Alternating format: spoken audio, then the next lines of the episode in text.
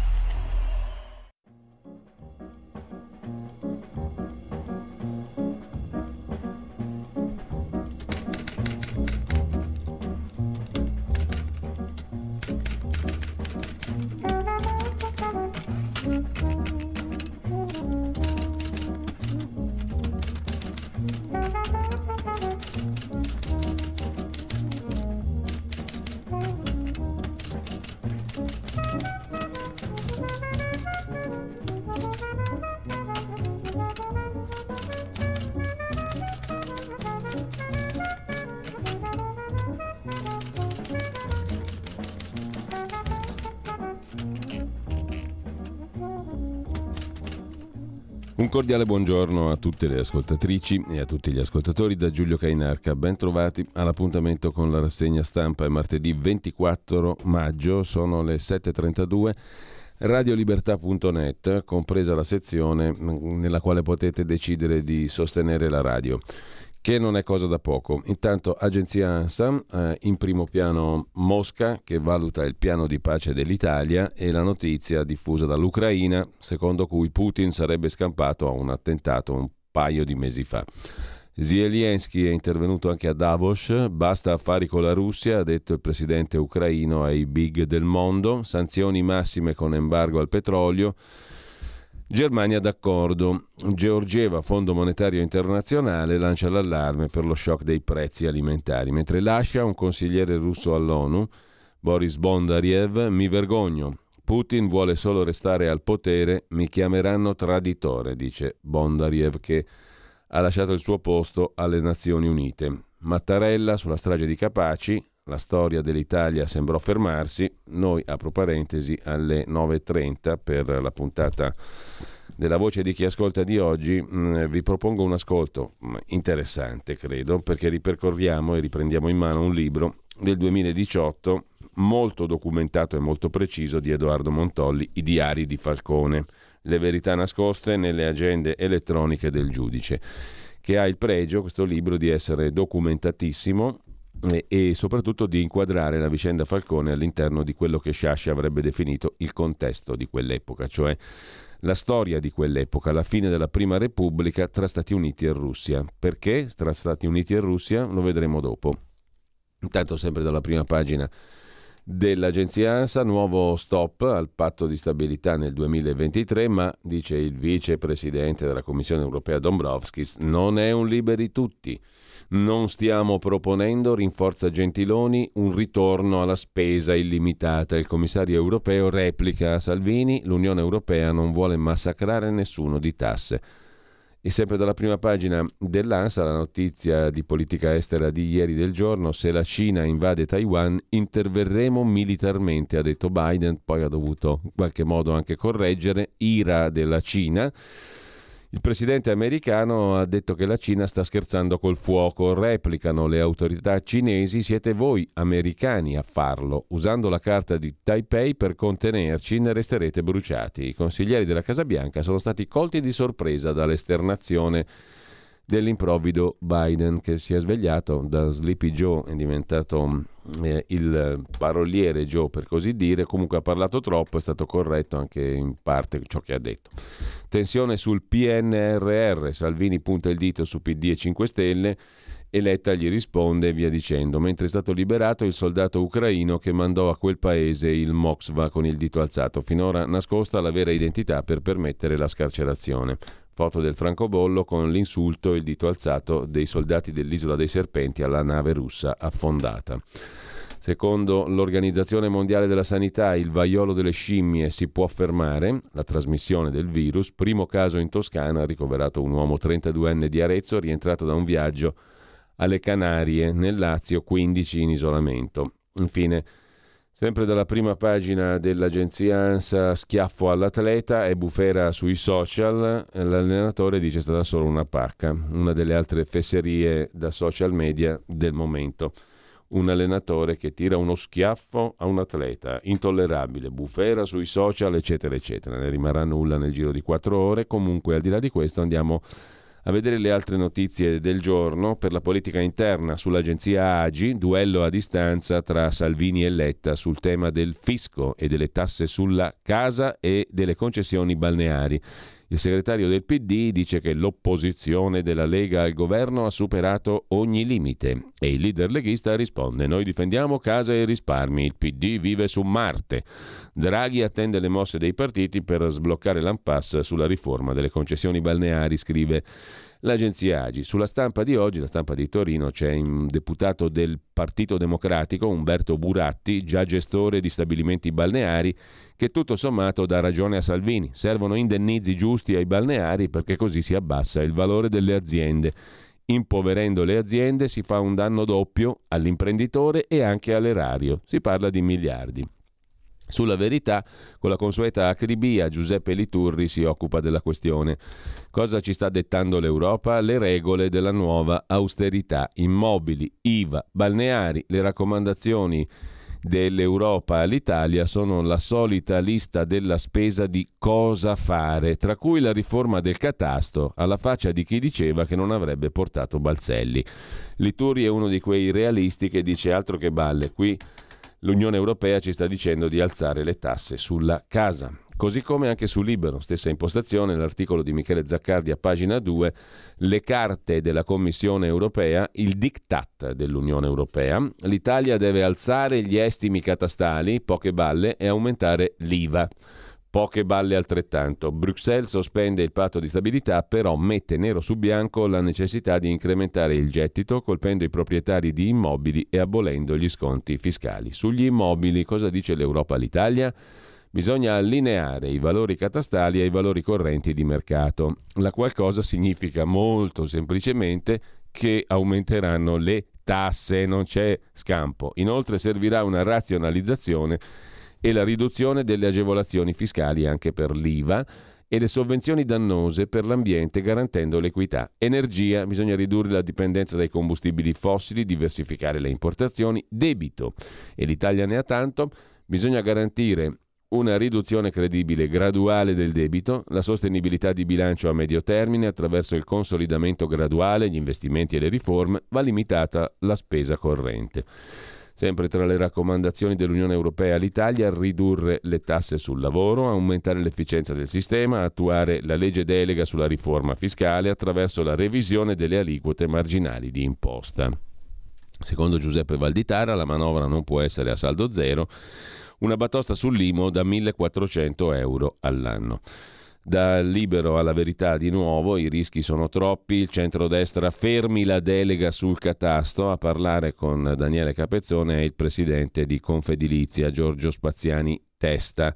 Lo scenario adesso è mutato, dopo le pressioni europee non ci si può fidare neanche dell'accordo trovato.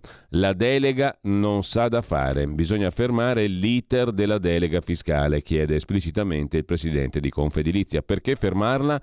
È necessario cambiare impostazione. Tra il testo inizialmente proposto dal governo e il testo modificato preferiamo questa seconda versione, dopo l'accordo col centrodestra.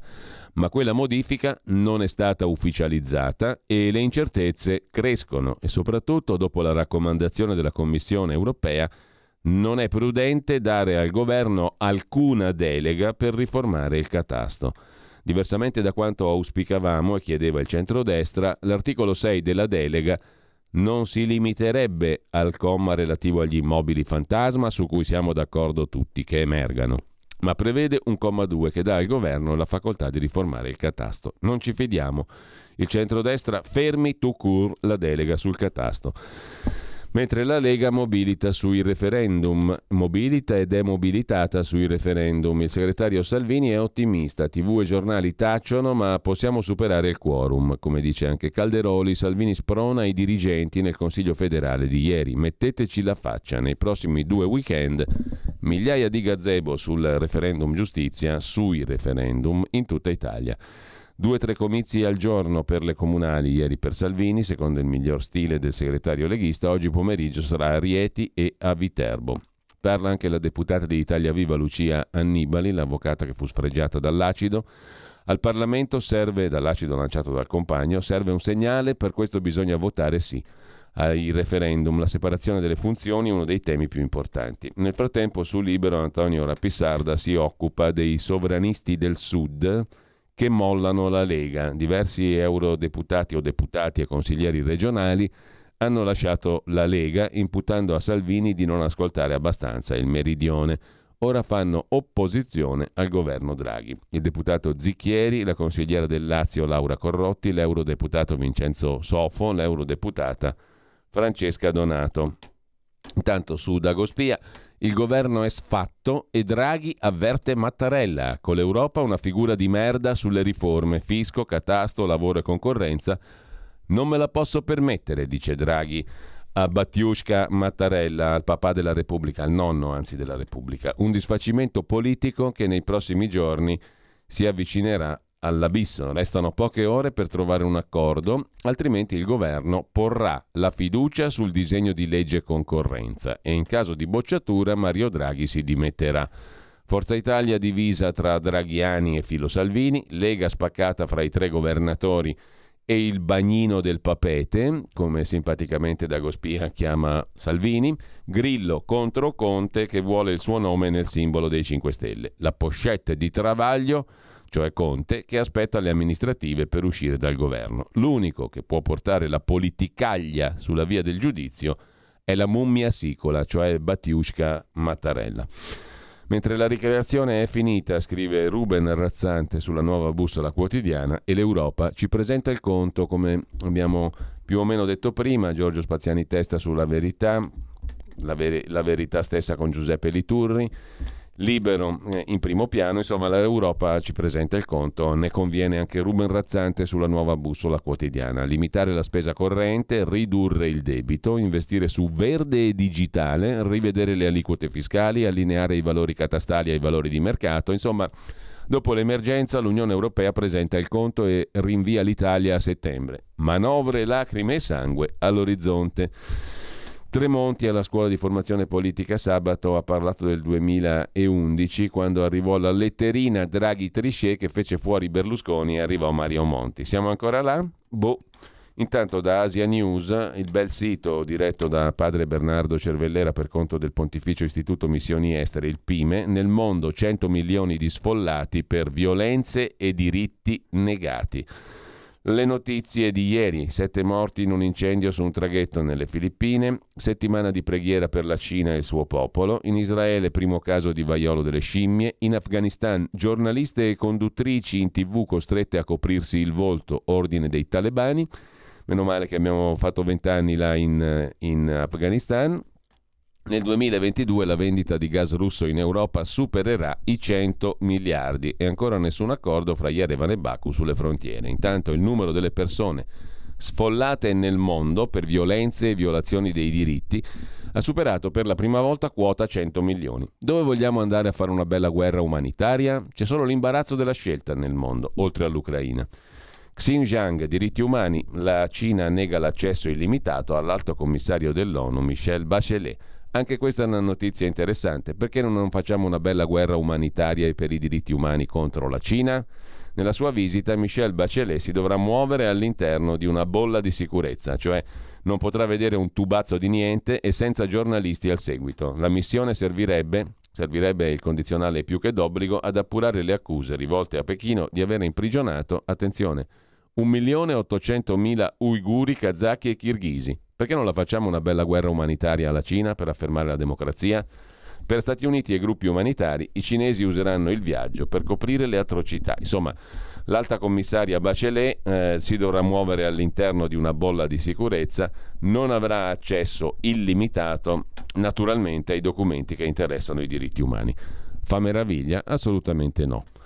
Mentre Biden spalanca le porte alla Hyundai, no, Sud Corea per le auto elettriche. Nella tappa a Seoul del viaggio in Asia, ci racconta ancora Asia News, firmati importanti accordi per investimenti del colosso automobilistico sudcoreano nel nome delle auto elettriche negli Stati Uniti. Prevista l'apertura entro il 25 di un nuovo stabilimento in Georgia. Obiettivo dell'amministrazione statunitense è arrivare al 40% di vendite di veicoli a zero emissioni entro il 2030. Ma su asianews.it vi segnalo anche un ottimo articolo di Vladimir Rozansky sulla catastrofe nel mondo accademico russo. Va giù con la scure anche lì Putin. Dopo l'invasione dell'Ucraina, cacciati dagli istituti superiori tutti gli insegnanti non allineati, modello Mussolini. Molti di loro si dimettono in modo spontaneo e lasciano il paese. Ai tempi sovietici la vita universitaria in Russia era molto più libera e aperta di quanto non sia ora. Una delle peggiori conseguenze della guerra in Ucraina, scrive Rosansky su Asia News, e della repressione nei confronti di chi in Russia osa avanzare critiche contro l'operazione militare, ecco una delle peggiori conseguenze della guerra è la cacciata dagli istituti superiori di tutti gli insegnanti non allineati, il che impoverisce la cultura russa ancor più dell'imposizione del patriottismo di Stato alle scuole medie e ai licei. Va segnalato anche, torniamo alla nuova bussola quotidiana, il come sempre ottimo articolo della professoressa Anna Bono sull'Africa alla fame, ma non si vogliono vedere le cause. Nuovi allarmi delle maggiori organizzazioni non governative come Oxfam e Save the Children per il pericolo di denutrizione nei paesi dell'Africa orientale. Le cause sono identificate nella Covid, nella guerra in Ucraina, nel taglio degli aiuti. Ma questi paesi vivono di aiuti e nessuno si pone la domanda del perché tutti quei miliardi finiscano nel nulla, scrive Anna Bono sulla nuova bussola quotidiana. Tornando all'Agi, vi è ampio spazio alle argomentazioni del ministro degli esteri russo Lavrov, Occidente dittatore, rapporto sempre più forte tra Russia e Cina, l'Eurasia deve abbandonare dollaro e SWIFT, il sistema di pagamento delle carte di credito. Chi parla di sconfitta della Russia non conosce la storia, dice Lavrov e sui legami economici con la Cina cresceranno ancora più velocemente. Anche Putin ha detto la sua, stiamo reggendo alle sanzioni, il pagamento in rubli rafforza la nostra moneta che ha i massimi sull'euro. Parla Zelensky, se perdiamo moriranno i cittadini dei paesi della Nato. Fausto Biloslavo sul giornale si occupa della guerra di numeri. In 88 giorni 29.200 le perdite russe, pari a quelle in Afghanistan in tutti gli anni 80. Un bilancio terribile per l'armata rossa di Putin, che ha subito un numero altissimo di caduti, ma per stessa ammissione del leader, dall'altra parte si contano 100 morti al giorno, morti ucraini. L'armata di Putin ha subito ingenti danni anche ai mezzi militari. E sempre a proposito di notizie di oggi, torniamo all'agenzia AGI, abbiamo parlato di Davos prima, i big dell'economia e della finanza, l'economia che conta prevede, ci voleva poco, un 2022 nero. Le nubi di Davos si stendono sulle prospettive mondiali di crescita minate dalla guerra in Ucraina e dall'inflazione.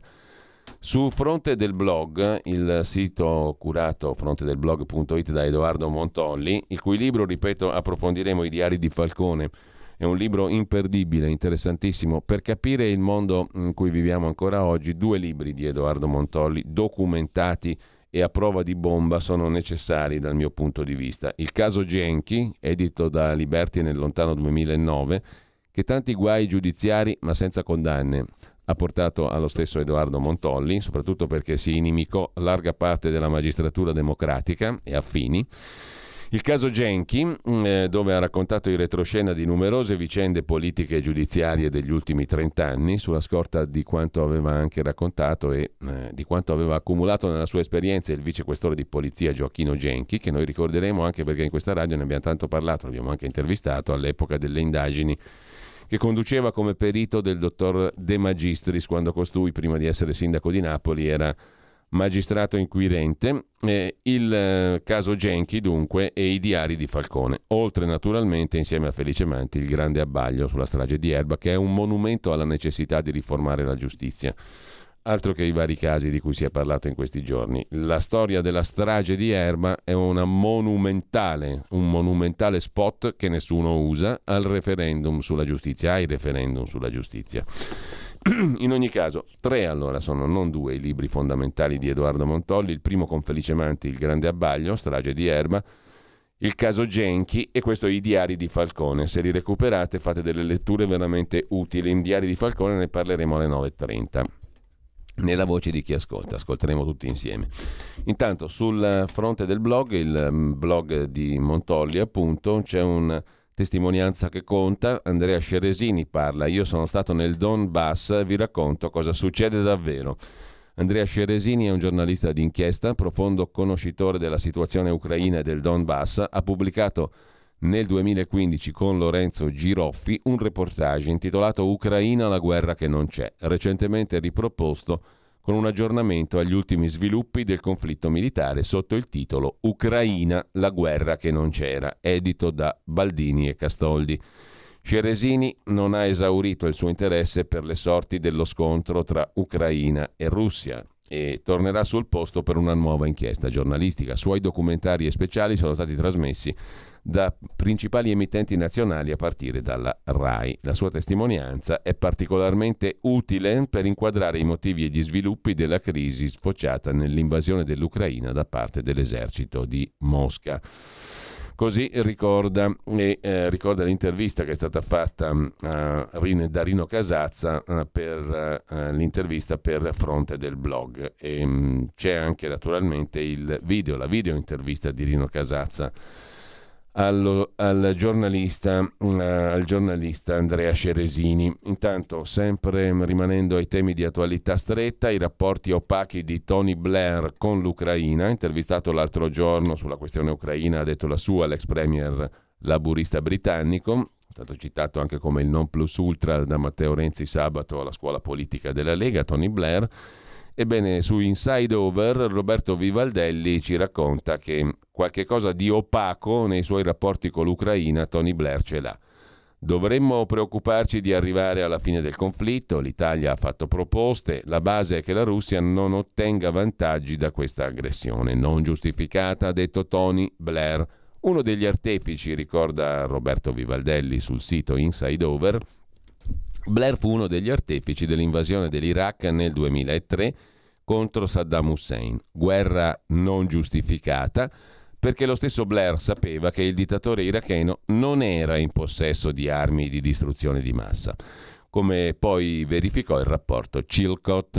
In un'intervista rilasciata al Corriere della Sera, Blair ha sottolineato l'altro giorno che la sindrome di accerchiamento della Russia è del tutto ingiustificata. Quest'idea che sia stato circondato da potenze ostili, che l'America, il Regno Unito e l'Europa stessero cercando di umiliare la Russia è infondata. E Blair ha rivendicato gli sforzi diplomatici compiuti quando era primo ministro. Fu il primo leader a far visita a Putin a San Pietroburgo nel 2000. Più tardi l'ex premier inglese ricevette a Londra Putin.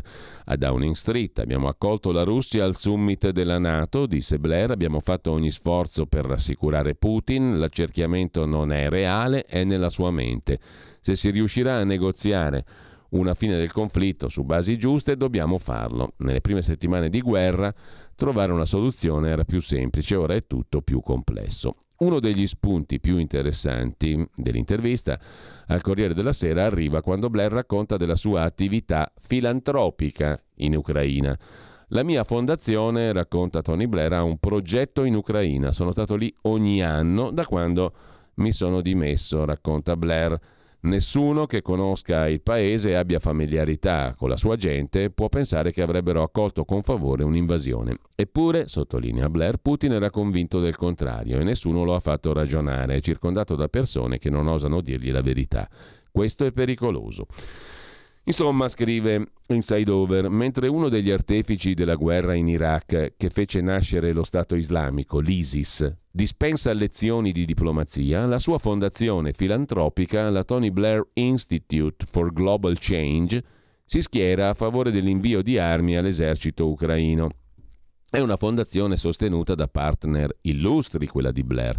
I partner di Blair sono Bill e Melinda Gates Foundation, il Center for Strategic and International Studies di Washington, lo United States Agency for International Development, USAID, del governo degli Stati Uniti, la Rockefeller Foundation e molti altri. Come si legge in un post pubblicato sul sito della Fondazione di Blair, le squadre di addestramento occidentali e le forniture di lanciamissili anticarro e antiaerei sono state fondamentali per consentire all'Ucraina di respingere gli assalti russi. Gli Stati Uniti e il Regno Unito hanno preso l'iniziativa di stanziare proporzioni significative delle loro scorte di Javelin e N-Low, arma anticarro leggera, in Ucraina in tempo per essere utilizzate con effetti devastanti contro i carri armati russi. Tuttavia questo non basta. Secondo la fondazione di Blair, l'Ucraina ha urgente bisogno di artiglieria, carri armati, veicoli corazzati, munizioni di ogni tipo. Queste stesse categorie di equipaggiamenti pesanti saranno di vitale importanza. Tuttavia ci deve essere realismo sui tempi, dice ancora la Fondazione Blair, per impostare la logistica, la manutenzione e l'addestramento. L'ex premier britannico ha un rapporto davvero speciale con l'Ucraina, puntualizza Roberto Vivaldelli su Inside Over. Come riportava il Guardian il 18 giugno del 2015, Blair aveva partecipato a una cena privata a Kiev ospitato dall'amico oligarca ucraino di lunga data Viktor Pinchuk, alla presenza di altre figure politico-imprenditoriali dell'Ucraina post Piazza Maidan. A Tony Blair veniva offerto un ruolo di consulente dall'allora presidente dell'Ucraina Poroshenko, dopo che i due si erano incontrati a Kiev. Si dice che Blair che ha legami di lunga data con un oligarca ucraino, stia considerando il ruolo, scriveva all'epoca il Guardian, di orientamento progressista come quotidiano. Infatti la fondazione di Pinchuk stanziò 500 mila dollari per la fondazione Blair nel 2011-2012. 230 mila dollari nel 13, 330 mila dollari nel 14. Forse abbiamo capito perché piace a Matteo Renzi Tony Blair. Un portavoce di Pinchuk ha confermato che esiste relazione d'amicizia fra i due da anni. Tant'è che Pinchuk, l'oligarca ucraino, ha confermato che esiste relazione d'amicizia fra i due e ha ospitato diverse visite dell'ex primo ministro britannico in Ucraina. Insomma, tu prendi dei bei soldoni e parli come colui che parla dall'alto e fai discorsi generali. Complimenti e applausi anche a Tony Blair. Mentre sempre su Inside Over vi segnalo il pezzo di Emanuele Pietro Bon, La giravolta dei media occidentali sulla guerra in Ucraina non è casuale. Chiedo scusa, nell'ambiente dell'informazione americana esiste il segreto di Pulcinella per cui il New York Times è la voce di ciò che accade nelle stanze dei bottoni e anche delle divisioni in eh, chi comanda, tra chi comanda, nelle elite, insomma. Quando l'equilibrio bipartisan viene meno, quando il partito al potere è lacerato da rivalità intestine, quando la voglia di golpe morbido è nell'aria, il New York Times dà sfogo alle gole profonde che parlano su ordine di qualche eminenza grigia. Il New York Times avrebbe avuto difficoltà a guadagnarsi il titolo di giornale dei record, una definizione dovuta ai 132 premi Pulitzer, se qualcuno non lo avesse scelto per farne il megafono del malcontento e delle lotte invisibili al pubblico, che pervadono lo stato profondo. Sono come quei giornalisti di inchiesta, no? sono divenuti famosi così. Sono quelli ai quali determinati ambienti della politica, dell'economia, dei servizi segreti fanno trovare i documenti o le notizie che interessano a loro di essere pubblicate. Quelli sono i giornalisti di inchiesta, solitamente, poi ci sono quelli di inchiesta vera che patiscono di solito la non ribaltano, sono alla luce del sole o quando pubblicano cose interessanti come il nostro amico Edoardo Montolli vengono assolutamente ignorati. Mm, quelli sono i giornalisti di inchiesta diciamo veri, autentici, gli altri sono le buche delle lettere come spesso accade nei grandi organi di informazione, cioè e uno su tutti, ve lo ricordo, è il volume su Vaticano SPA lo racconta lo stesso autore, Nuzzi, che gli fu fatta trovare il valigione in Svizzera con dentro tutti i documenti per fare, per fare il libro. Mm?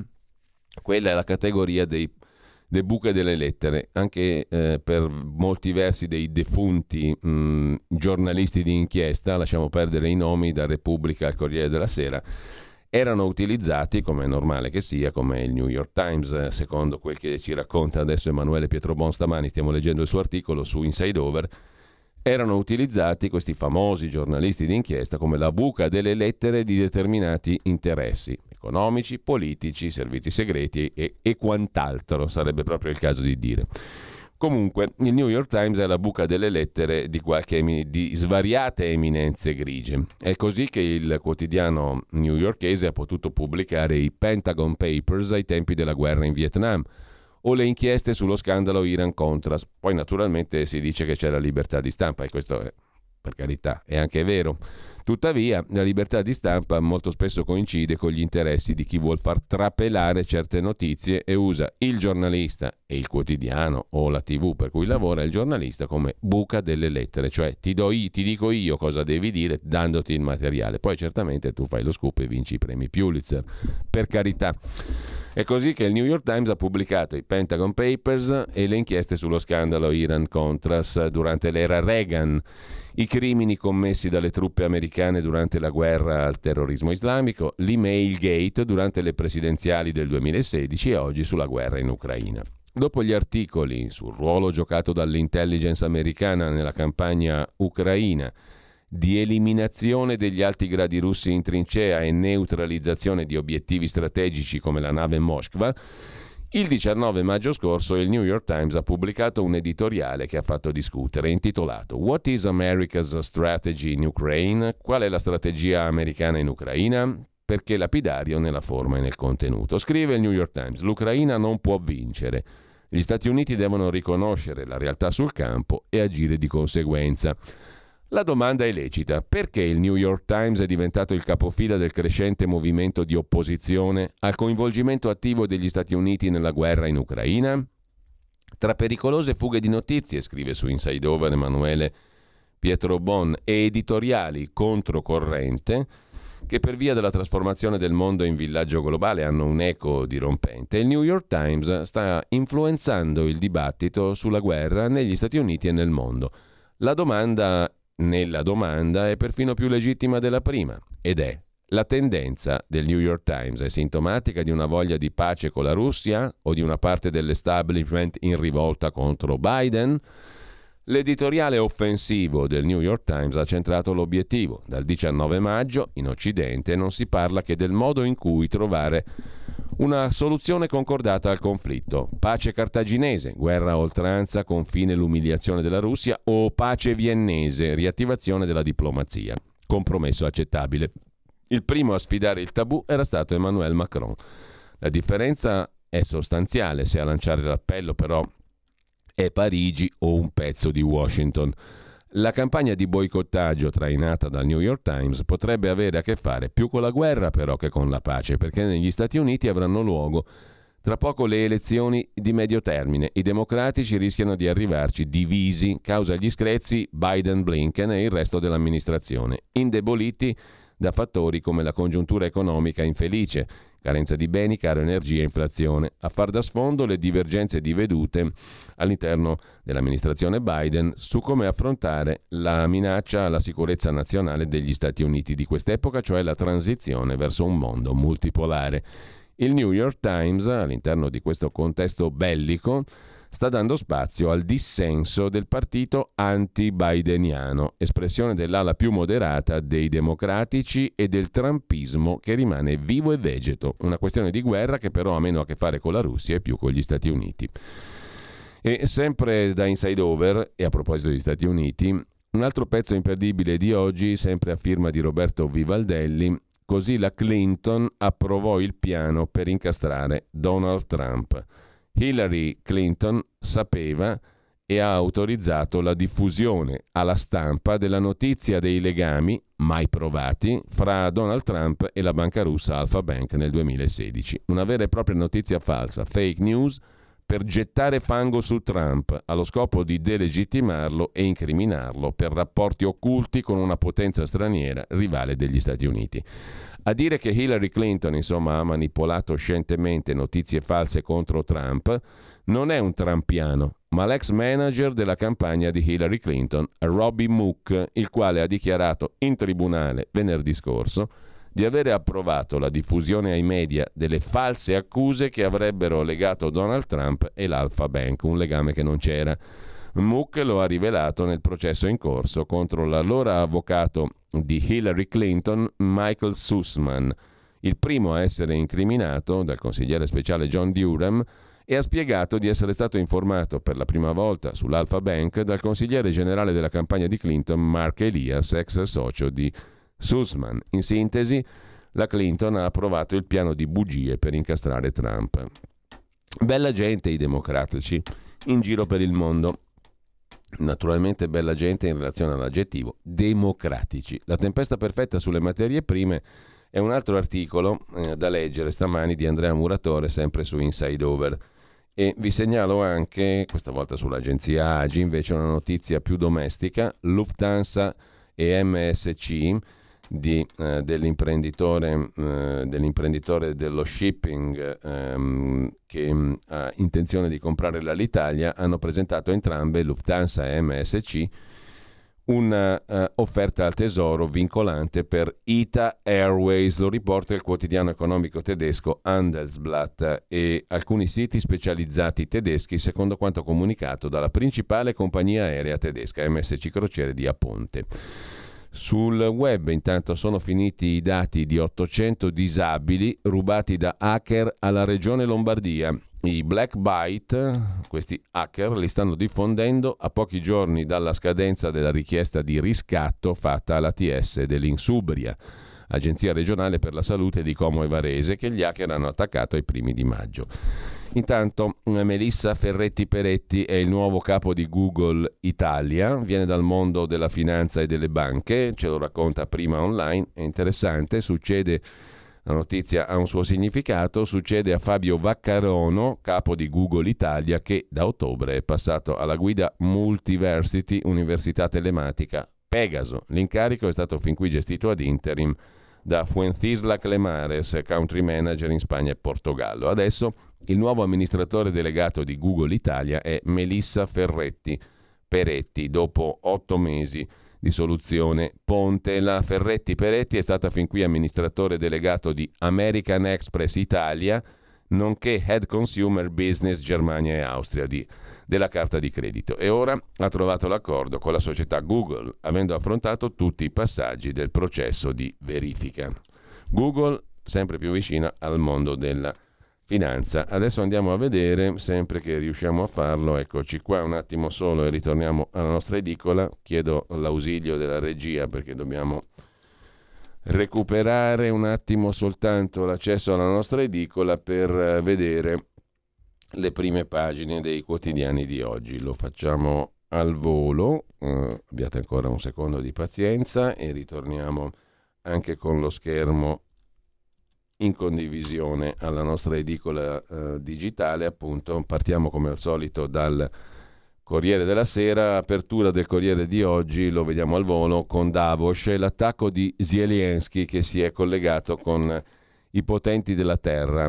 Uh, il leader ucraino ha detto basta affari con Mosca, cari potentoni della terra. Intanto ergastolo al 21enne soldato russo che ha ucciso un civile utilizzo della giustizia a fini didattico-politici. Tensione Stati Uniti-Cina e il presidente Biden che si dice pronto a difendere militarmente Taiwan. Pechino che risponde, stai scherzando, con il fuoco, foto del sergente russo Vadim Shishimarin, 21 anni, che ascolta il traduttore in tribunale a Kiev. Ergastolo per lui per crimini di guerra. Gli è andata male a questo 21enne.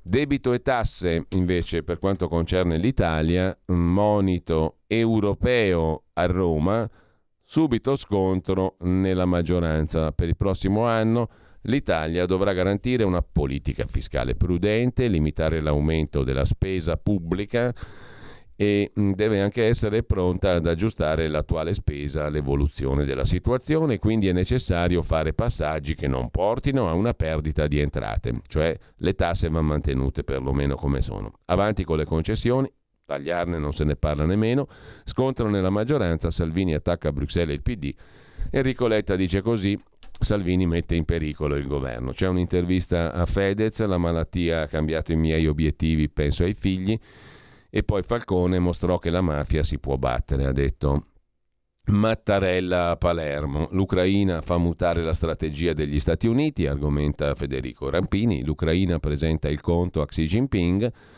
e Kiev appunto fa mutare anche la strategia di Washington. Angelo Panebianco si occupa del partito putiniano d'Italia e a tal proposito Forza Vaffa è il titolo del caffè del nostro Don Massimo Gramellini che ce l'ha con Salvini che in maglietta rossonera saltella tra i tifosi mandando a stendere gli interisti. Insomma, questi sono sempre legati al Vaffa nella Terza Repubblica. Eh? Vedi alla voce Salvini, che belli i tempi di Andreotti e di Berlinguer, scrive letteralmente il nostro arciprete.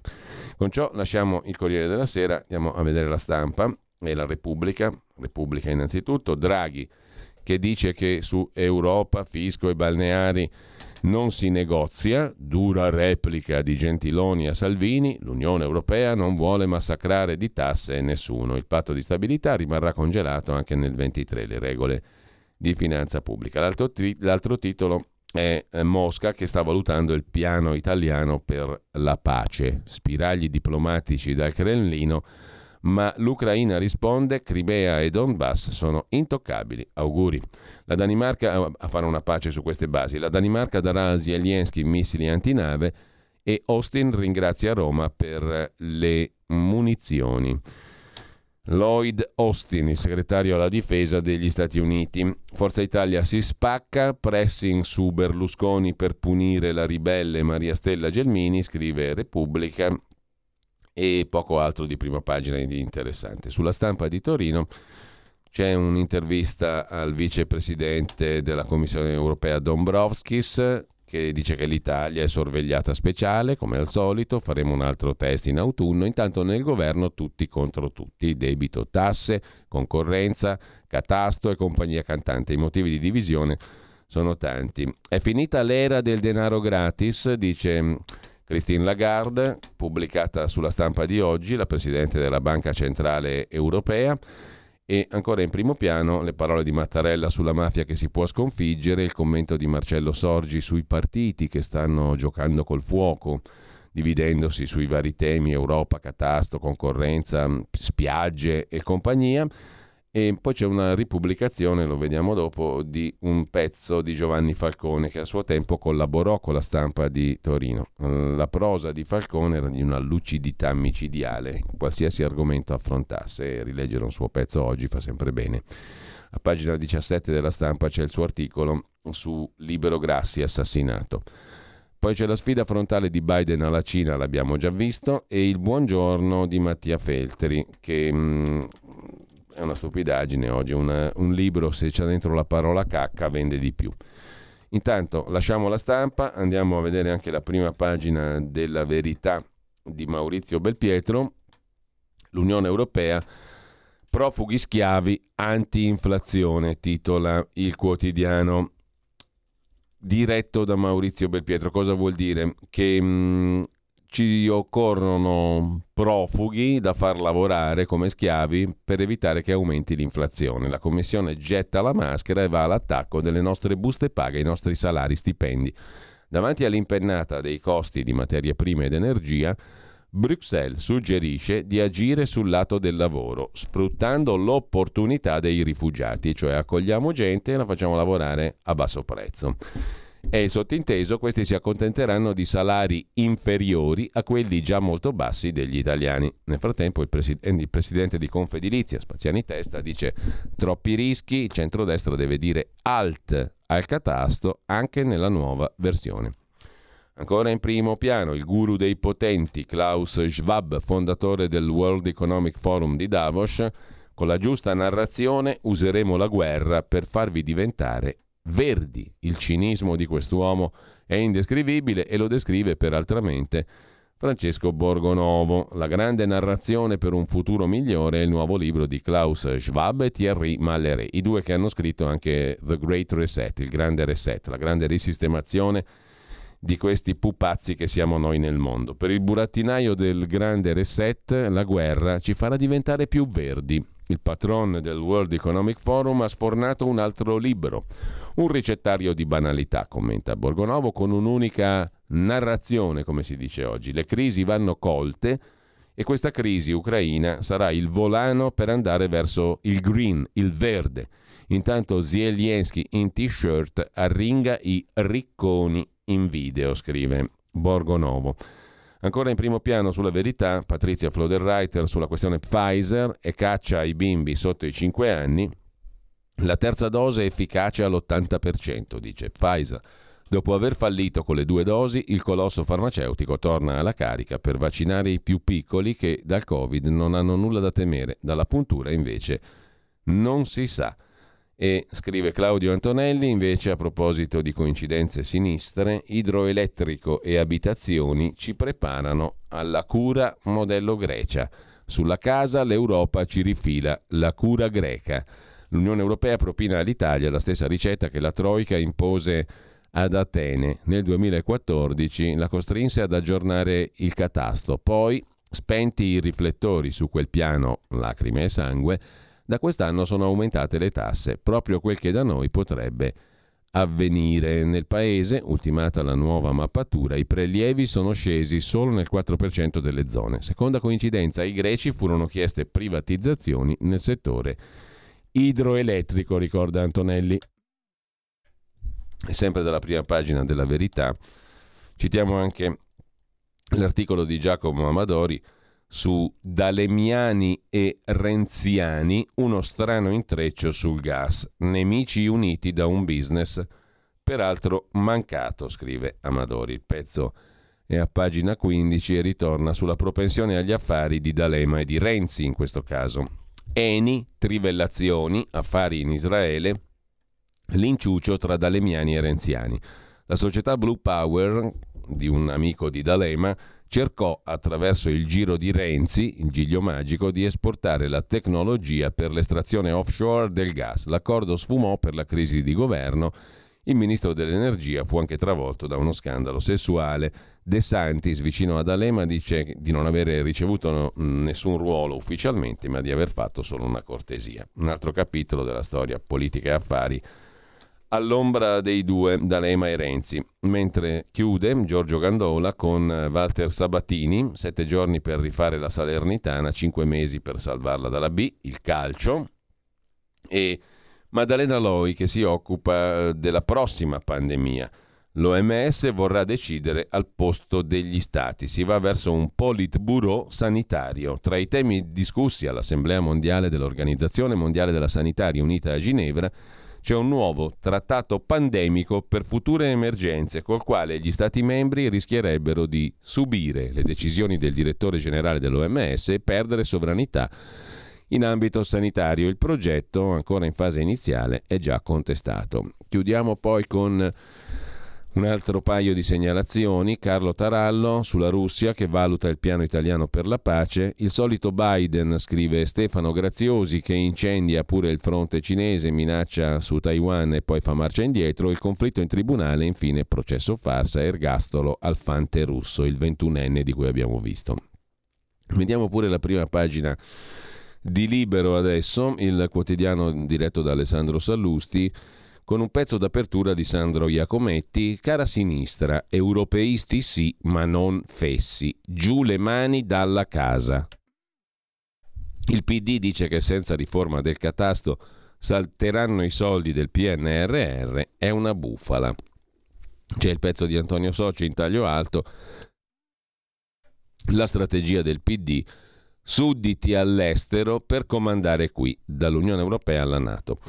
Terzo articolo di primo piano, quello di Paolo Ferrari, Mattarella pure lui è stufo dei giudici, giustizia da cambiare, il Presidente ha detto, e anche Presidente del Consiglio Superiore della Magistratura, Battiusca Mattarella, ha detto il Presidente della Repubblica che bisogna dare più peso alle qualità professionali che non all'anzianità. Gianluca Veneziani invece si occupa di Giorgia Meloni, nella cui destra c'è anche un altro Giorgio, al maschile almirante, c'è ancora, la Meloni ha ricordato il leader del movimento sociale italiano, Filippo Facci si sofferma su chi ha tradito davvero Falcone. Falcone fu tradito da colleghi magistrati e giornalisti. I cronisti, i cosiddetti mafiologi, lo accusavano di essere troppo presenzialista. Alcuni giudici scioperarono contro di lui e inventarono l'ostilità con Borsellino. Fu accusato da alcuni magistrati nemici di essersi venduto a Martelli, il ministro socialista, al potere politico. Il giudice dovette anche difendersi di fronte al CSM dalle accuse di detenere dossier segreti su delitti eccellenti. Non perdetevi però alle 9.30 la nostra puntata odierna della Voce di chi ascolta dedicata ai diari di Falcone, il libro imperdibile di Edoardo Montolli, il libro necessario per capire molte cose in più su come Falcone fu fatto fuori.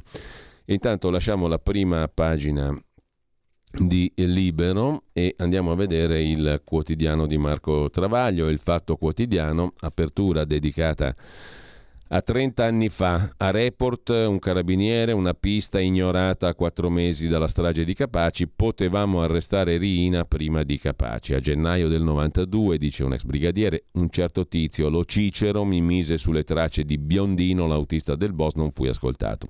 Una roba un po' fumosa, a dire il vero, di cui si è occupato Report. In taglio alto sopra la testata, Castel Porziano, i balneari vincono al TAR la battaglia contro Colle e Comune. Il Quirinale c'ha la tenuta a Castel Porziano, Battiusca Mattarella una te- ha una delle tenute lì, che non potrà più verificare gli accessi alla spiaggia, il comune. L'antipasto della guerra a Draghi. Qui i balneari hanno vinto contro Quirinale e comune. In Ucraina compromessi e pace, Kiev inizia a parlarne e poi Unione Europea attrazione tedesca, austerità, no al recovery per ricostruire. L'inceneritore è stato rinviato, Draghi evita liti. 5 Stelle PD, scrive ancora il Fatto Quotidiano, poi c'è Cingolani che fa il regalo anche ai cacciatori, la transizione venatoria, pagina 16 l'articolo di dettaglio di Virginia della Sala, Cingolani con la scusa dell'Unione Europea fa felici i cacciatori. Il ministro ha scritto a Bruxelles più spari per tutti, reclama omogeneità con la Francia dove si spara di più. E, ehm, chiudiamo con eh, il commento del direttore Marco Travaglio intitolato A rivedere le stelle parte da Beppe Grillo che ospita sul suo blog un commento di Paul Rulkens, un consulente aziendale strategico di quelli lì che dicono come bisogna fare per aver successo il quale scrive e Grillo riporta. Viviamo in un mondo nel quale le domande saranno le stesse, sono le risposte che sono cambiate. Qui sovviene il, l'immortale quello di Corrado Guzzanti che diceva sì, le risposte le avete dentro di voi, ma sono sbagliate. Comunque ciò che vi ha portati fin qui non potrà condurvi oltre, bisogna cominciare a fare cose mai fatte prima. Sappiamo con certezza che un 3% delle persone è in grado di raggiungere risultati straordinari. Ciascuno di voi può entrare a far parte di quel 3% se decide di rompere con gli standard. La scelta sta a voi e ci aggiunge una massima di Einstein. Chi segue la folla non andrà mai più lontano della folla. Chi va da solo è più probabile si trovi in luoghi dove nessuno è mai arrivato. Ciumbia, che bella frase. Molti, scrive Travaglio, leggono in questo post di Paul Rulkens pubblicato da Beppe Grillo un invito ai 5 Stelle a uscire dall'assembramento draghiano e combattere senza compagnie imbarazzanti. Se così fosse mancherebbe l'autocritica, perché fu proprio Beppe Grillo a costringere il Movimento 5 Stelle ad arrendersi a Draghi. Qualcuno capì subito che la restaurazione del Drago Pardo serviva a ribaltare l'esito elettorale e neutralizzare i 5 Stelle, affogandoli in una maggioranza talmente ampia da trasformare mm, da primo partito i 5 Stelle a pelo superfluo. Altri hanno atteso 15 mesi, ma ora le carte sono in tavola. Solo la sindrome di Stoccolma può spiegare la presenza del Movimento 5 Stelle nel governo più ancien regime mai visto, accanto ai complici di Cuffaro e dell'Utri che si rimangiano la Sicilia, ai nemici del 41 bis e dell'ergastolo che spargono finte lacrime a capaci, ai referendari che vogliono riportare i condannati nelle istituzioni e abolire la custodia cautelare, ai camerieri di Biden che predicano guerra e riarmo a oltranza, agli affamatori che attaccano il reddito di cittadinanza e sabotano il salario minimo, ai premi Attila che si arrapano per inceneritori, carbone, trivelle nucleare. Il PD lettiano, dopo Zingaretti, è tornato renziano senza Renzi e su molti contenuti è più vicino al centrodestra che ai 5 Stelle. Quindi, conclude Travaglio, non c'è più campo largo o campo santo e fronte progressista che tenga. Intanto cresce, soprattutto fra i giovani, un movimento ancora indistinto che unisce studenti ignorati o manganellati e perquisiti, ambientalisti, pacifisti e legalitari che cercano casa. Ma non sanno o non sentono di averla già. Nei 5 Stelle, nati proprio su quei valori il giorno di San Francesco del 2009, scrive Travaglio, e ora hanno pure un leader, cioè Conte, che ha già dimostrato di Saper fare il Premier con disciplina e onore, la pochette di travaglio come lo ribattezza Dagospia Conte, e uscire dal settarismo per aprirsi a mondi nuovi. Ma resta impantanato il Conte, Giuseppi, in un governo impresentabile e inconcludente, che giova solo a chi non ne fa parte. Chi va da solo è più probabile si trovi in luoghi dove nessuno è mai arrivato. Appunto, scrive Travaglio. Cosa ci vuole 5 Stelle? Tornate a fare i battitori liberi invoca Travaglio. Mentre lasciamo il domani andiamo a vedere Avvenire, il quotidiano cattolico, apre con due questioni, la guerra continua, la povertà cresce, Mattarella su Falcone profetico. Omissis, pieni di omissis, è meglio così. Il Papa e i Vescovi siete liberi nella scelta. Due ore a tu per tu per il Papa e i Vescovi, eh, a porte chiuse. Ieri è avvenuto alla fine della presidenza del Cardinale Bassetti l'avvio di un nuovo quinquennio, eccetera, eccetera. Il nuovo presidente della CEI. Mentre lasciamo anche avvenire, andiamo a vedere il foglio, non c'è niente di interessante in prima pagina, il giornale. Il giornale di Augusto Minzolini apre con l'Unione Europea che si butta a sinistra, fa da sponda alle battaglie di PD e 5 Stelle, dice sì al reddito di cittadinanza, attacca i balneari, chiede più IVA e il nuovo catasto, l'assist di Bruxelles alla sinistra e poi Referendum sulla giustizia bipartisan, un appello per il sì, scrive Francesco Boezzi, e a centropagina guerra dei tribunali, l'ergastolo al soldatino russo ventunenne. Il capo degli 007 ucraini ha raccontato che Putin è scampato a un attentato, poi c'è il metodo Biden su Taiwan. Mosca che studia la pace italiana, ma l'Ucraina non vuole la pace, vuole il Donbass e la Crimea tra i principali punti del piano di pace presentato dall'Italia c'è proprio la risoluzione della questione dello status di Donbass e Crimea. Sono intoccabili, però li vogliamo noi, dice l'Ucraina. E poi sbarchi record nel 2022 più 28,5%, record di arrivi di immigrati. Il fenomeno fa registrare un'impennata del 28% in più rispetto all'anno scorso. Le premesse ci sono tutte per far presagire un'estate di sbarchi senza sosta tra natanti intercettati dalle forze dell'ordine e navi ONG. Dal quotidiano di Minzolini di Berlusconi passiamo al giorno Nazione Resto del Carlino, il quotidiano nazionale. Guerra alla Cina è l'ultima gaffa di Biden e poi la foto di Alberto Stasi, 38enne detenuto nel carcere di Bollate da sette anni per l'uccisione dell'amorosa Chiara Poggi nell'agosto 2007 a Garlasco. In tv è irriconoscibile. Stasi parla dopo sette anni, scoppia la polemica. Sono innocente, ha detto Stasi, poi lo vediamo meglio. Intanto dal quotidiano nazionale andiamo a vedere anche il tempo di Roma.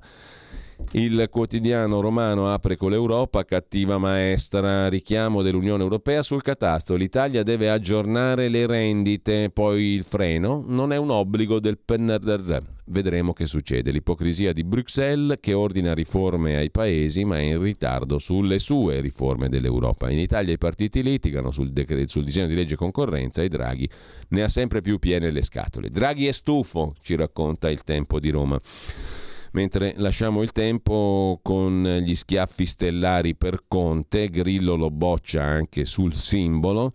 E poi, quarto caso in Italia di vaiolo delle scimmie, attenzione alta, l'Agenzia Europea Malattie Infettive raccomanderà agli Stati membri di preparare una strategia di vaccinazioni contro il vaiolo. Preparate le dosi per contrastare i casi. È un allarme rosso, quello lanciato dall'Agenzia Europea che mette in allerta in vista di una possibile diffusione della patologia. Con ciò lasciamo anche il tempo di Roma, direi che abbiamo visto praticamente tutte le prime pagine, siamo giusti per fare una pausa e dopo ascoltiamo anche il primo brano musicale del giorno, che non mi ricordo più qual è, lo scopriremo solo ascoltando tra poco.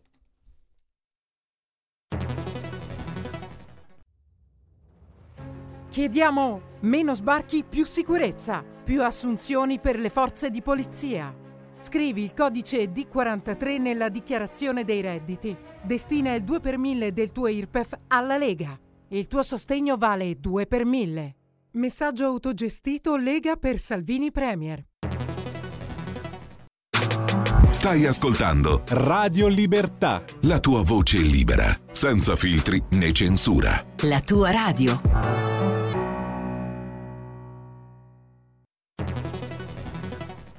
La radio è sempre di più ovunque. Io la radio la ascolto in auto con tutti i nuovi programmi, perché ho la radio DAB. E tu? Io al lavoro ascolto la radio dal mio computer. E tu? Io a casa l'ascolto dalla mia TV. E tu? Io l'ascolto dal mio telefonino, con Radio Player, l'app delle radio italiane. E tu? Io la radio l'ascolto con lo smart speaker. Oggi 35 milioni di italiani ascoltano la radio così. E tu? La radio, ovunque, sempre di più. Anche Radio Libertà è su Radio Player Italia.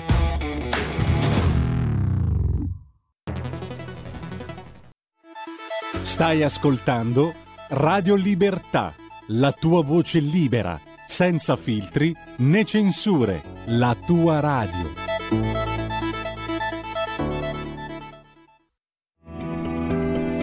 Il meteo.it presenta le previsioni del giorno.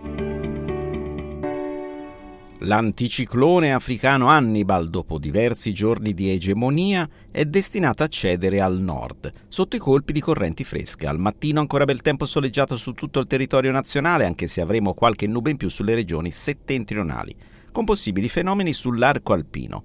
Nel pomeriggio si accenderà l'instabilità al nord con rischio sempre più elevato di formazione di focolai temporaleschi, in particolare al nord-ovest.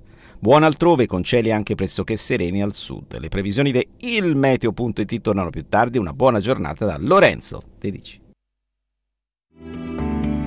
Avete ascoltato le previsioni del giorno.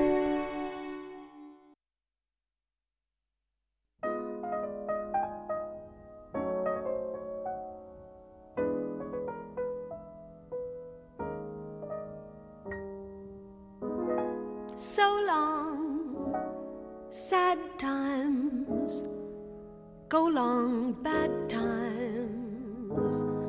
We are rid of you at last. Howdy, gay times, cloudy gray times. You are now a thing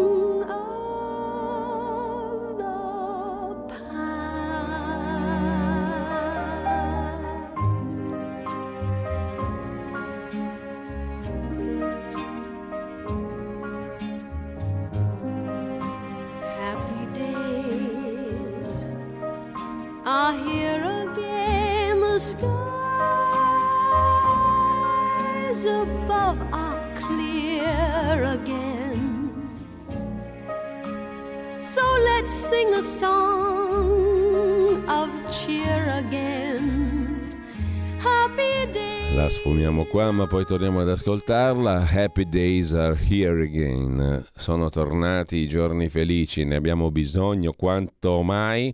Barbara Streisand cantò questo pezzo alla cena dei giornalisti corrispondenti dalla Casa Bianca il 24 maggio, oggi, del 1963, incontrando JFK, il presidente degli Stati Uniti, John Fitzgerald. Kennedy, noi come al solito a quest'ora vediamo un po' cosa succede dopo di noi, vi ho già detto alle 9.30 la voce di chi ascolta, i diari di Falcone, il libro di Edoardo Montolli, Le verità nascoste nelle agende elettroniche del giudice Falcone, un libro che uscì nel 18 e che non ebbe attenzione quanta ne, ne meriterebbe perché è un libro fondamentale per capire molto di più della vicenda di Falcone e capiremo insieme poi dopo il perché. Eh, alle ore 12 invece c'è un altro appuntamento decisamente interessante, Alto Mare, Saragarino e Carlo Nordio. Do subito la linea a um, Sara Garino. Buongiorno esatto, Sara. Giulio. Buongiorno Giulio, buongiorno a tutto il pubblico. Hai già anticipato tu, dalle 12 alle 13 ad Alto Mare avremo ospite Carlo Nordio, già procuratore aggiunto di Venezia, naturalmente per parlare di giustizia. Si avvicina, si avvicina la data del 12 giugno con il voto sui quesiti referendari, con il dottor Nordio faremo un attimino il punto cercando di andare a sviscerare quelle che sono le ferite più importanti, più profonde, più significative di questa giustizia ingiusta a cui purtroppo al momento in Italia assistiamo e che preclude anche, tra le altre cose, notevoli investimenti da parte di finanziatori sia italiani sia stranieri, un aspetto di cui pochi parlano. Ricordiamo poi ancora un numero, un numero rammentato più volte anche dal segretario Matteo Salvini, tre, sono tre gli errori giudiziari imputabili per l'appunto ai giudici che purtroppo avvengono, hanno luogo ogni giorno in Italia e a fronte di questi errori, per usare un eufemismo, non è che chi sbaglia sempre in questo caso paghi. Quindi parleremo con Carlo Nordio di come raddrizzare le cose. Ottimo, alle ore 12, grazie a Sara Garino su Alto Mare. Grazie a te Giulio. A più Un tardi, abbraccio. buona Saluto mattina. tutto il pubblico. Grazie Sara. E intanto ehm, vi segnalo anche oltre la pagina di Pierluigi Pellegrina alle 10.40 il professor Marco Gervasoni, l'abbandono della Cina da parte di Apple, alle 11.05 Matteo Fais si occupa dello strano incontro Liliana Segre, Chiara Ferragni, memoriale della Shoah, alle 11.35 Giuseppe Liturri, la famigerata direttiva Bolkenstein, il PNRR, le condizioni dell'Europa all'Italia. Questo per quanto riguarda la mattinata, poi abbiamo come sempre il giro nei territori psichedelici d'Italia con eh, Sammy Varin e in serata mh, il, l'approfondimento di Zoom eh, um, con mh, Antonino Danna. Eh, in mezzo c'è tutto il resto che vedete sul sito di radiolibertà.net. Allora andiamo Abbiamo visto le prime pagine più o meno dei quotidiani di oggi, sì, le abbiamo, le abbiamo viste tutte e quindi andiamo a vedere adesso anche alcuni articoli che poi approfondiremo. Intanto, sulla tragedia del Mottarone si sofferma Avvenire, pagina 16, la rabbia, il lutto. Adesso vogliamo giustizia, dicono i familiari delle vittime. Prima il corteo straziante nel bosco, fino al luogo in cui la cabina della funivia rovinò al suolo, 14 morti, oggi lì sorge una stele, poi la messa in vetta. I familiari delle vittime dicono lo Stato, tanto per cambiare, ci ha abbandonati, adesso vogliamo giustizia, ci hanno abbandonati completamente, nessuno si è fatto sentire dallo Stato neanche le condoglianze, è peggio del Ponte Morandi, ha sbottato no, la, eh, Teresa Pelagi, nonna di Mattia Zorloni, mamma di Elisabetta Personini, mamma e figlio di Vedano Olona, che hanno perso la vita nello schianto insieme al papà di Mattia, Vittorio Zorloni. Mentre c'è un'altra storia che catalizza la nostra attenzione, direi, e, ne e se ne occupa sul giorno Gabriele Moroni. Sono innocente, dormo sereno. Stasi è tornato in tv, ha parlato con le Iene di Italia 1 dal carcere di Bollate, in cella da sette anni per aver ucciso la fidanzata Chiara. La mamma di lei dice lo vedrò, ma gli atti del processo sono indiscutibili. Non c'era desiderio di cercare la verità, ha detto Stasi. La mia coscienza è leggera. Ogni volta presunte novità, dice l'avvocato della famiglia Poggi, ma la colpevolezza è stata accertata. È un copione che conosciamo questo. Purtroppo, eh, per diversi fatti di cronaca dalla strage di Erba in giù. Compirà 39 anni ai primi di luglio, ha smesso di essere uomo libero il 12 dicembre del 2015, quando la Corte di Cassazione ha confermato la sentenza bis dell'appello di Milano, perché nei primi due gradi della prima sentenza era stato assolto Stasi e invece col secondo processo ordinato dalla Cassazione è stato poi condannato a 16 anni per la pena concertata mh, il, per l'omicidio della fidanzata Chiara Poggi 13 agosto 2007 a Garlasco Pavia. Da allora è nel carcere di Bollate, è assunto in un call center, laureato alla Bocconi, esperienza giuridica maturata in questi anni, fin da quando passava ore con i suoi legali a studiare le strategie di difesa. Mette le sue competenze ora Alberto Stasi al servizio degli altri detenuti. Ha scontato un terzo della pena, potrà essere ammesso al lavoro esterno e ha parlato dal carcere una lunga intervista nello speciale delle Iene che sarà trasmesso stasera su Italia 1. Quando mi chiedono se ho ucciso io Chiara, penso che non sanno di cosa stanno parlando. Nell'immaginario comune un innocente in carcere soffre all'ennesima potenza. Per me no, semplicemente perché la mia coscienza è leggera, ha detto Stasi. Alla sera quando mi corico non ho nulla da rimproverarmi. Certo ti senti privato di vita perché togliere la libertà a una persona innocente è violenza, ma non hai nulla da rimproverarti, l'hai subita e basta, non è colpa tua. Un arresto, quattro giorni in cella, cancellato dal GIP per mancanza di indizi, assolto per due gradi di giudizio, ribaltamento dalla Cassazione, condanna definitiva. Non c'era desiderio di cercare la verità, dice Stasi alle Iene, perché una volta può accadere, la seconda volta può passare, ma non possono esserci una terza, una quarta, una quinta per sette anni. Che verità c'è in tutto questo? Io sono stato assolto in primo grado, assolto in appello. Sull'unica condanna, il procuratore generale in Cassazione ha chiaramente detto non si può condannare Alberto Stasi. Quindi in Italia hanno un sistema che ad oggi funziona così. La pubblica accusa dice questa persona va assolta. Nonostante questo, la persona viene condannata. A parte la mia convinzione, ci sono gli atti che parlano, sono atti chiari, risponde per la famiglia di Chiara Poggi l'avvocato Gianluigi Tizzoni. Anche su Libero c'è l'articolo su Stasi, a pagina 20 di Massimo Sanvito, hanno voluto incastrarmi, così Stasi processa la giustizia italiana. Eppure mi hanno assolto in primo grado e in appello. Fra orari cambiati, l'alibi cancellato e prove sbagliate, non c'era voglia di cercare la verità. Se si vive l'esperienza che ho vissuto io, questa deve essere resa pubblica, così le persone possono riflettere e decidere se il sistema che c'è va bene o no. La prima notte l'accertamento era preliminare, si può aspettare il definitivo. Perché si ha fretta di portare in carcere una persona sulla base di un risultato parziale? Quando mi chiedono se ho ucciso Chiara, penso che non sanno di cosa stanno parlando. Togliere la libertà è violenza, ma non hai nulla da rimproverarti. Anche con questa frase apre il pezzo di Libero su Alberto Stasi. Mentre c'è, mm, eh, cambiando argomento e tornando alla pagina di politica interna, da segnalare l'intervista di Paolo Bracalini su Il Giornale al capogruppo della Lega alla Camera Riccardo Molinari. L'Europa vuole costringere gli italiani a vendere la casa e a investire in finanza. Nel mirino di Bruxelles ci sono sempre stati gli immobili e le pensioni. No a nuove tasse, no alla legge Fornero. È stato sbagliato condizionare i fondi del PNRR alle richieste di Bruxelles. La Commissione europea, ha detto Salvini, deve attaccarsi al tram. La Lega contro Bruxelles, un copione già visto che torna periodicamente. Non c'è niente di nuovo, dice Molinari al giornale, sono le solite raccomandazioni che arrivano da Bruxelles, chiedono sempre le stesse cose. Sapevamo che col PNRR ci, stato, ci sarebbe stato il problema delle condizioni rispetto alle riforme chieste dall'Unione Europea, anche se il MES sarebbe stato peggio. Quindi bene ha fatto Salvini a tenere il punto su tasse e pensioni. E eh, vi segnalo anche, a proposito di questo, il pezzo di Carlo Valentini su Italia Oggi, pagina 8, legge sì ma quale concorrenza? Un altro impegno assunto con l'Unione Europea è il federalismo fiscale. Draghi stringe i tempi, ma sui contenuti della legge economisti ed esperti hanno idee diverse. La legge sulla concorrenza dovrebbe essere approvata entro maggio per evitare di perdere i fondi del PNRR. Per questo Draghi ha dato l'out-out non solo ai partiti, ma anche alla Presidente del Senato affinché la legge arrivi subito al voto.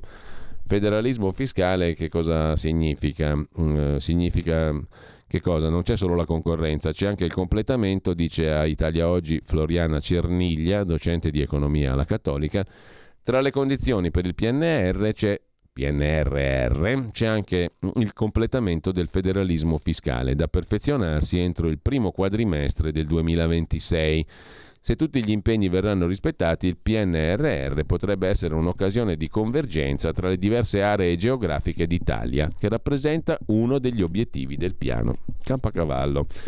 A proposito di fantastigliardi, poi, il ministro delle infrastrutture e delle mobilità sostenibili, Enrico Giovannini, ministro dei trasporti, insomma, di antica memoria, ha parlato ieri di un piano da 300 miliardi. Qua piovono miliardi dappertutto, siamo pieni di soldi. Dieci anni per trasformare l'Italia.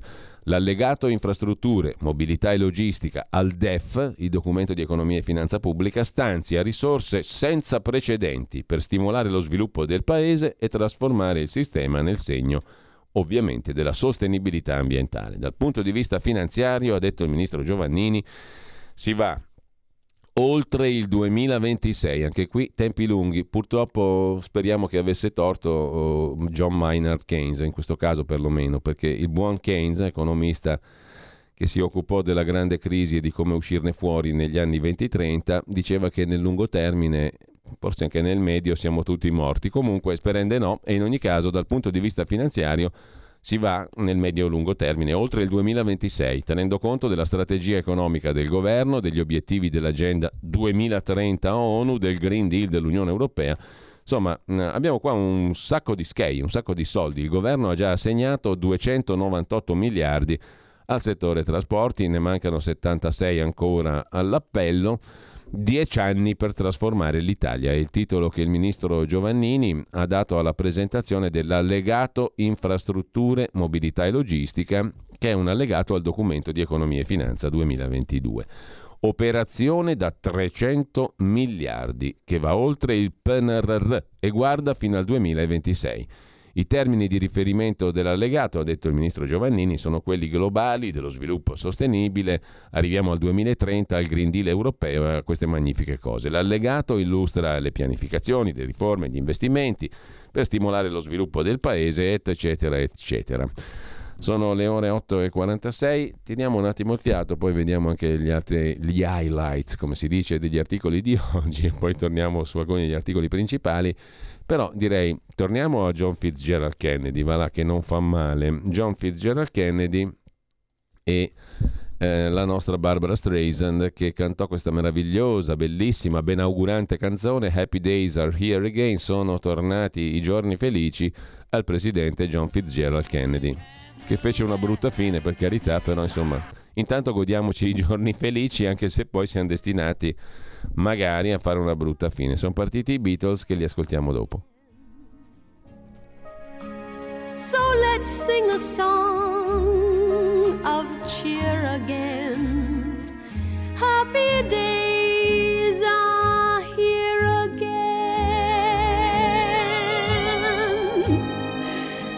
All together, shout it now. There's no one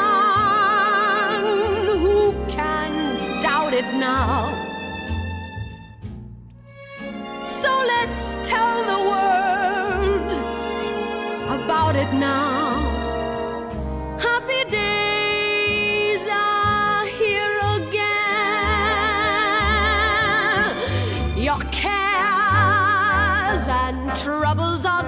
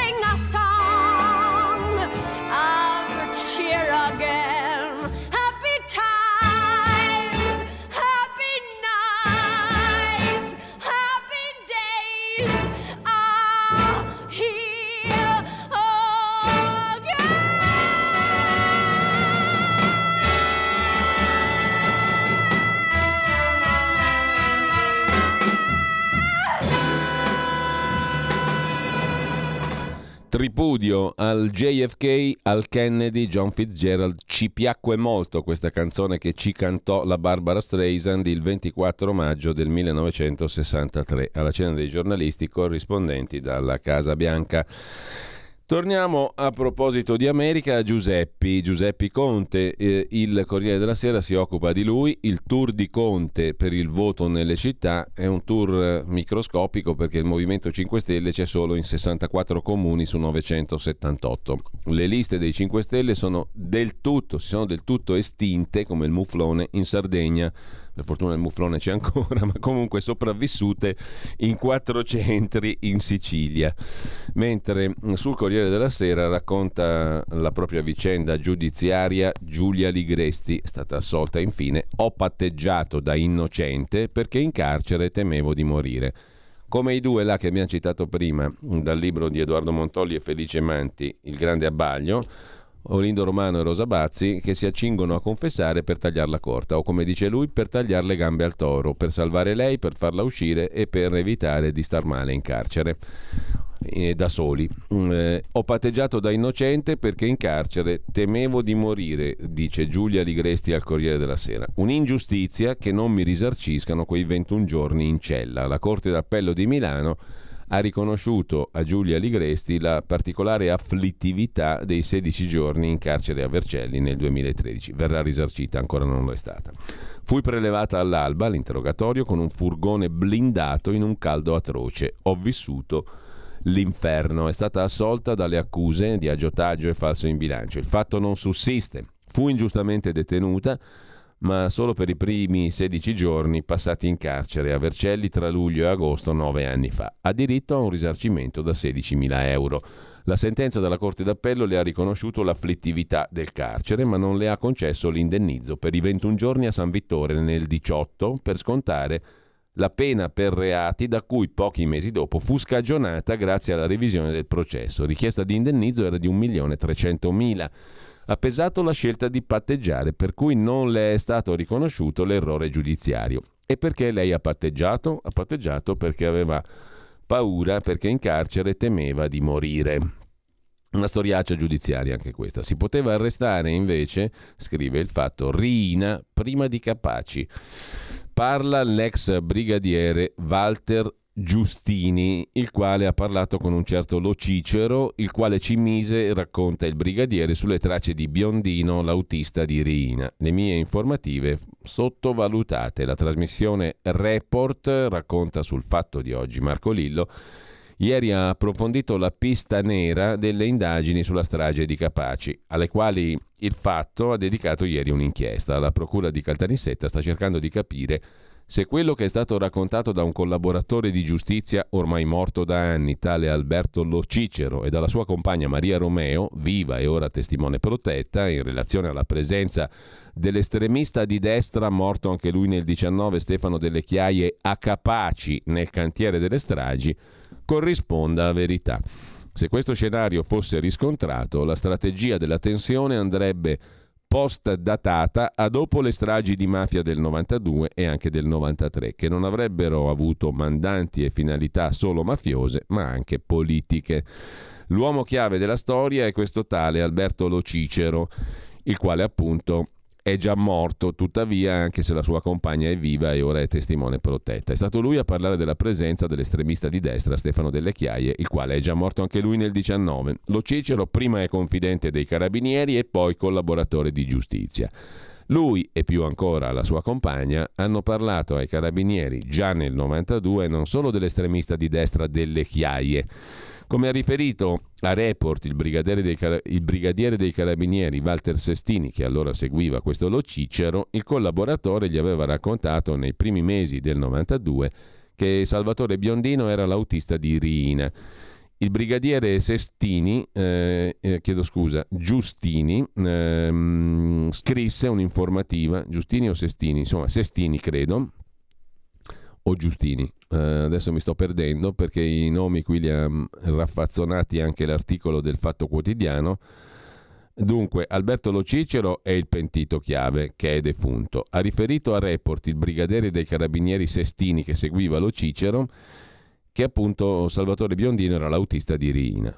Giustini o Sestini che sia, insomma, il carabiniere scrisse un'informativa ben prima della strage di Capaci, ma nessuno seguì l'autista di Riina per prendere il boss. Se Biondino fosse stato pedinato, Totò Riina si sarebbe potuto arrestare prima delle stragi.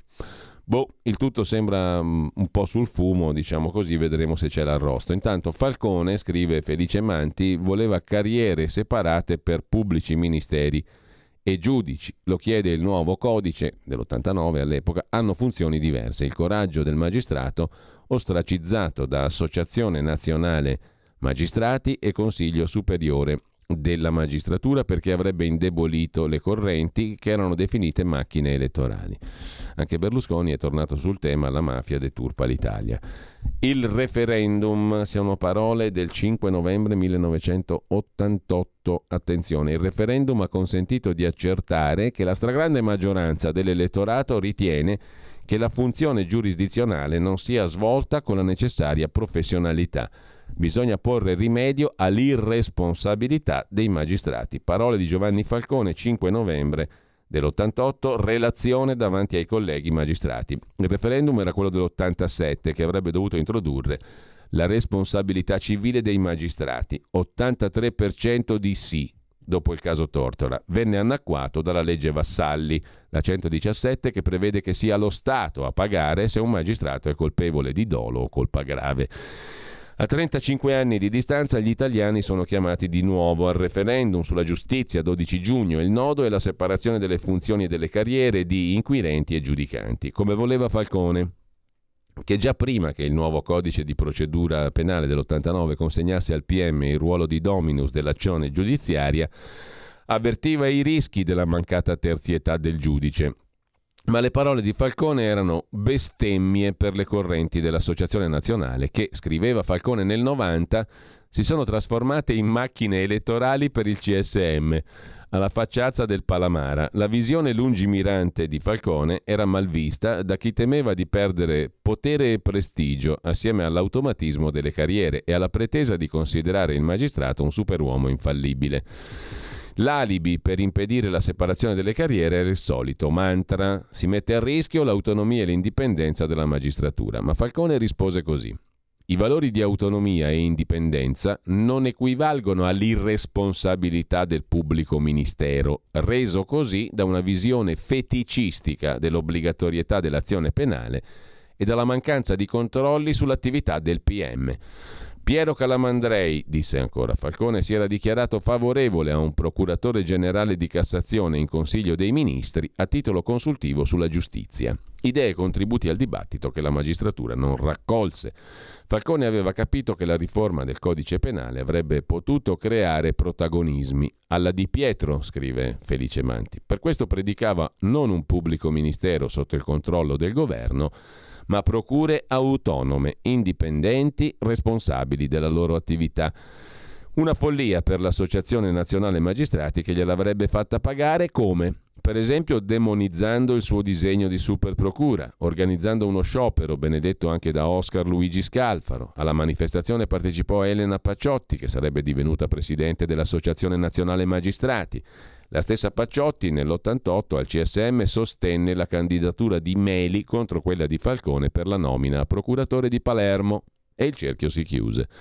Oggi, conclude Felice Manti sul giornale, gli smemorati e i cronisti in malafede puntano il dito contro Berlusconi e le infamanti accuse di essere il mandante Berlusconi delle stragi del 92 già smontate.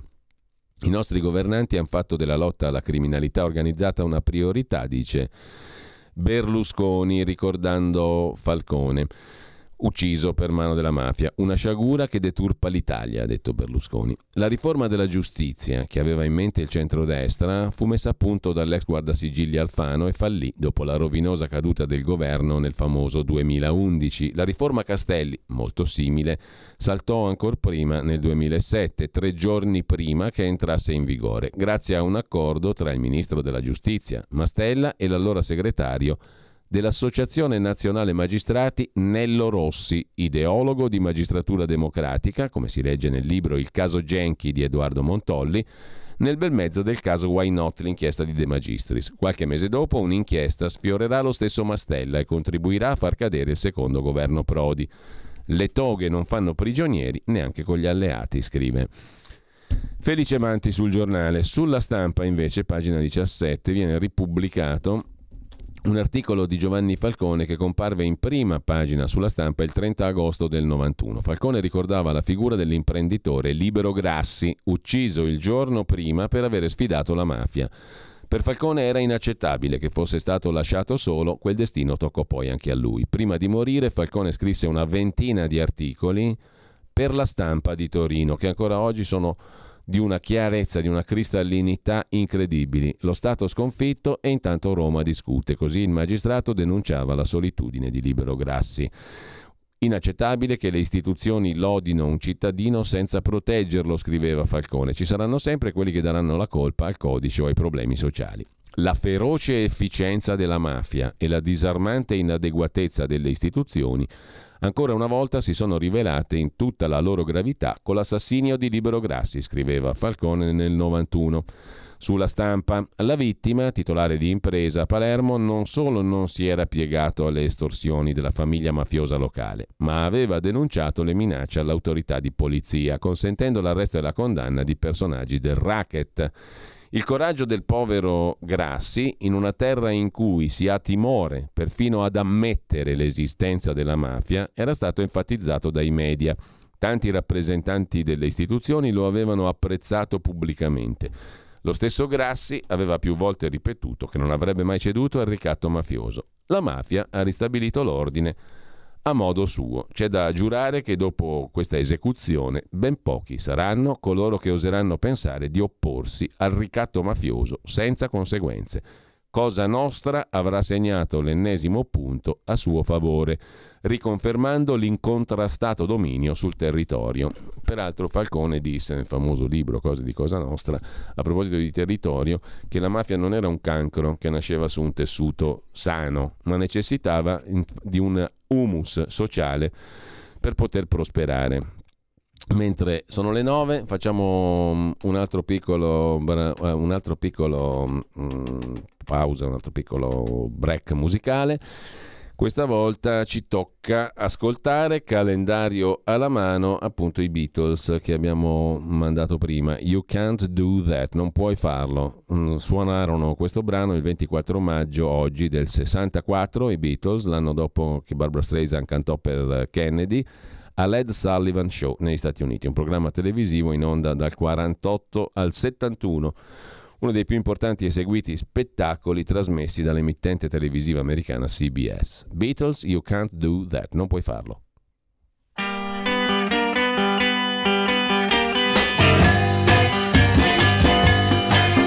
Got something to say that might cause you pain. If I catch you talking to that boy again, I'm gonna let you down.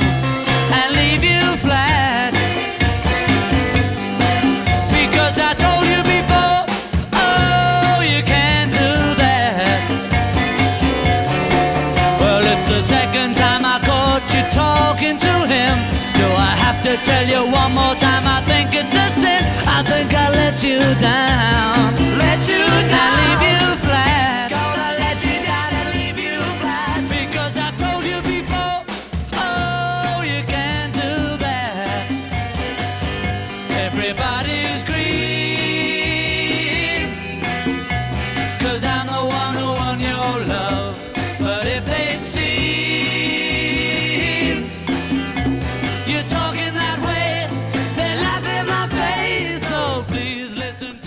Per il calendario, ma non mi pare roba memorabile questo You Can't Do That dei Beatles.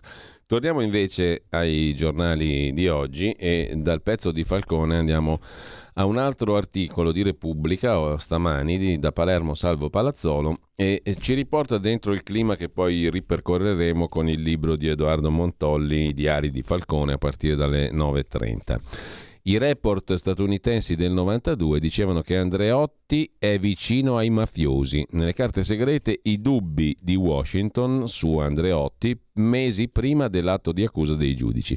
Col delitto Falcone sono svanite le sue speranze di diventare capo dello Stato. Nell'estate delle stragi, Falcone e Borsellino, il Dipartimento di Stato degli Stati Uniti non si stupì per l'elezione del cattolico intransigente Scalfaro alla presidenza della Repubblica. Le ultime speranze di Andreotti, commentavano gli analisti statunitensi, sono svanite con l'assassinio di Falcone, per via dei rapporti che Andreotti intrattiene con figure in odor di mafia. È tutto scritto in un dispaccio del 19 giugno del 92 Falcone era già morto, di lì a poco sarebbe stato eliminato Borsellino, il dispaccio era indirizzato ai desk diplomatici dei paesi della Nato, ma anche a Casabianca, CIA e FBI. Nove mesi prima dell'atto d'accusa della Procura di Palermo contro Andreotti per mafia, Washington aveva già le sue informazioni. Asserzioni ben precise, dice il professor Andrea Spiri, docente di storia dei partiti politici alla LUIS di Roma, autore di The End 92-94, La fine della Prima Repubblica, negli archivi segreti americani, edito da Baldini e Castoldi. Tra le carte riservate del Dipartimento di Stato degli Stati Uniti, il ricercatore Spiri ha recuperato anche alcune considerazioni sull'eurodeputato democristiano Salvo Lima, referente di Andreotti in Sicilia. Non era l'agente di un clan, fungeva da mediatore tra le famiglie mafiose e il governo, scriveva il console generale americano a Milano Peter Semler, citando un non identificato esponente del panorama politico incontrato all'indomani del delitto di Salvo Lima nel marzo del 92 a Palermo, poco prima dell'uccisione di Falcone Borsellino. C'era stato Salvo Lima. Ecco altre accuse al sette volte presidente Andreotti. Chiunque abbia voluto uccidere un uomo così vicino ad Andreotti, aggiungeva l'informatore del consolato statunitense, ha dovuto prima assicurarsi una protezione rispetto all'inevitabile forte reazione politica e poliziesca che un'azione del genere avrebbe comportato. Il primo luglio del 93 l'incaricato d'affari del consolato americano a Milano riceve a pranzo Andreotti e il suo ex capo di gabinetto Riccardo Sessa. Per gli americani un incontro riservato, annotano all'ambasciata, in questo caso a Roma. Abbiamo spiegato in modo chiaro che il pranzo doveva intendersi come incontro privato, non avrebbe dovuto essere utilizzato mediaticamente. Il report ha questo titolo. L'accusato parla Andreotti. Il testo è una lunga autodifesa di Giulio Andreotti. Gli americani chiedono se sia ancora convinto, dopo l'esecuzione di Salvo Lima, dell'estraneità degli ambienti mafiosi del suo referente siciliano. Lui ha risposto di non averne mai avuto prova evidente. Report statunitensi del 92, Andreotti è vicino ai mafiosi. A proposito degli Stati Uniti e di Russia, perché qualcuno um, ricorda, pochissimi per la verità, o meglio sarebbe a dire quasi nessuno ricorda, che intanto risulterebbe che um, un mese prima di morire Falcone si era recato a Washington. Mm, ne parleremo mm, dopo le 9.30, ma... Oltretutto, poco prima di morire, aveva incontrato anche Valentin Stiepankov, procuratore russo con il quale Falcone stava indagando sui rubli che arrivavano non alla Lega ovviamente, ma al Partito Comunista, che erano arrivati negli anni al Partito Comunista dalla Russia eh, e che avevano a che fare anche con alcune propagini delle indagini di Tangentopoli. Siamo nel 92, non a caso. Mm?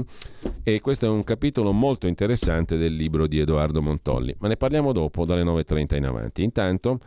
Berlinguer, ti vogliamo ancora bene, così eh, sintetizza Simonetta Fiori per Repubblica, o meglio Repubblica sintetizza l'intervista di Simonetta Fiori a Luciana Castellina che ricorda il leader del Partito Comunista che nasceva domani 25 maggio 1922, cent'anni fa. La timidezza, la questione femminile, la scissione del manifesto e la fine di Berlinguer nell'intervista oggi su Repubblica. In un universo caratterizzato da egemonia maschile non ricordo sguardi di sufficienza. C'era tra noi, con Berlinguer, un rapporto paritario, ricorda Luciana Castellina, nome storico della sinistra. Domani alle 11 nell'aula magna dell'Università di Sassari si terrà una cerimonia in ricordo di Berlinguer alla presenza del Presidente della Repubblica Sergio Mattarella scrive Repubblica, mentre da Repubblica ritorniamo al Fatto Quotidiano, giusto per cambiare argomento e per segnalarvi l'antivirus, la rubrica di Maria Rita Gismondo. Quali competenze avrebbe Bill Gates? È la semplice domanda.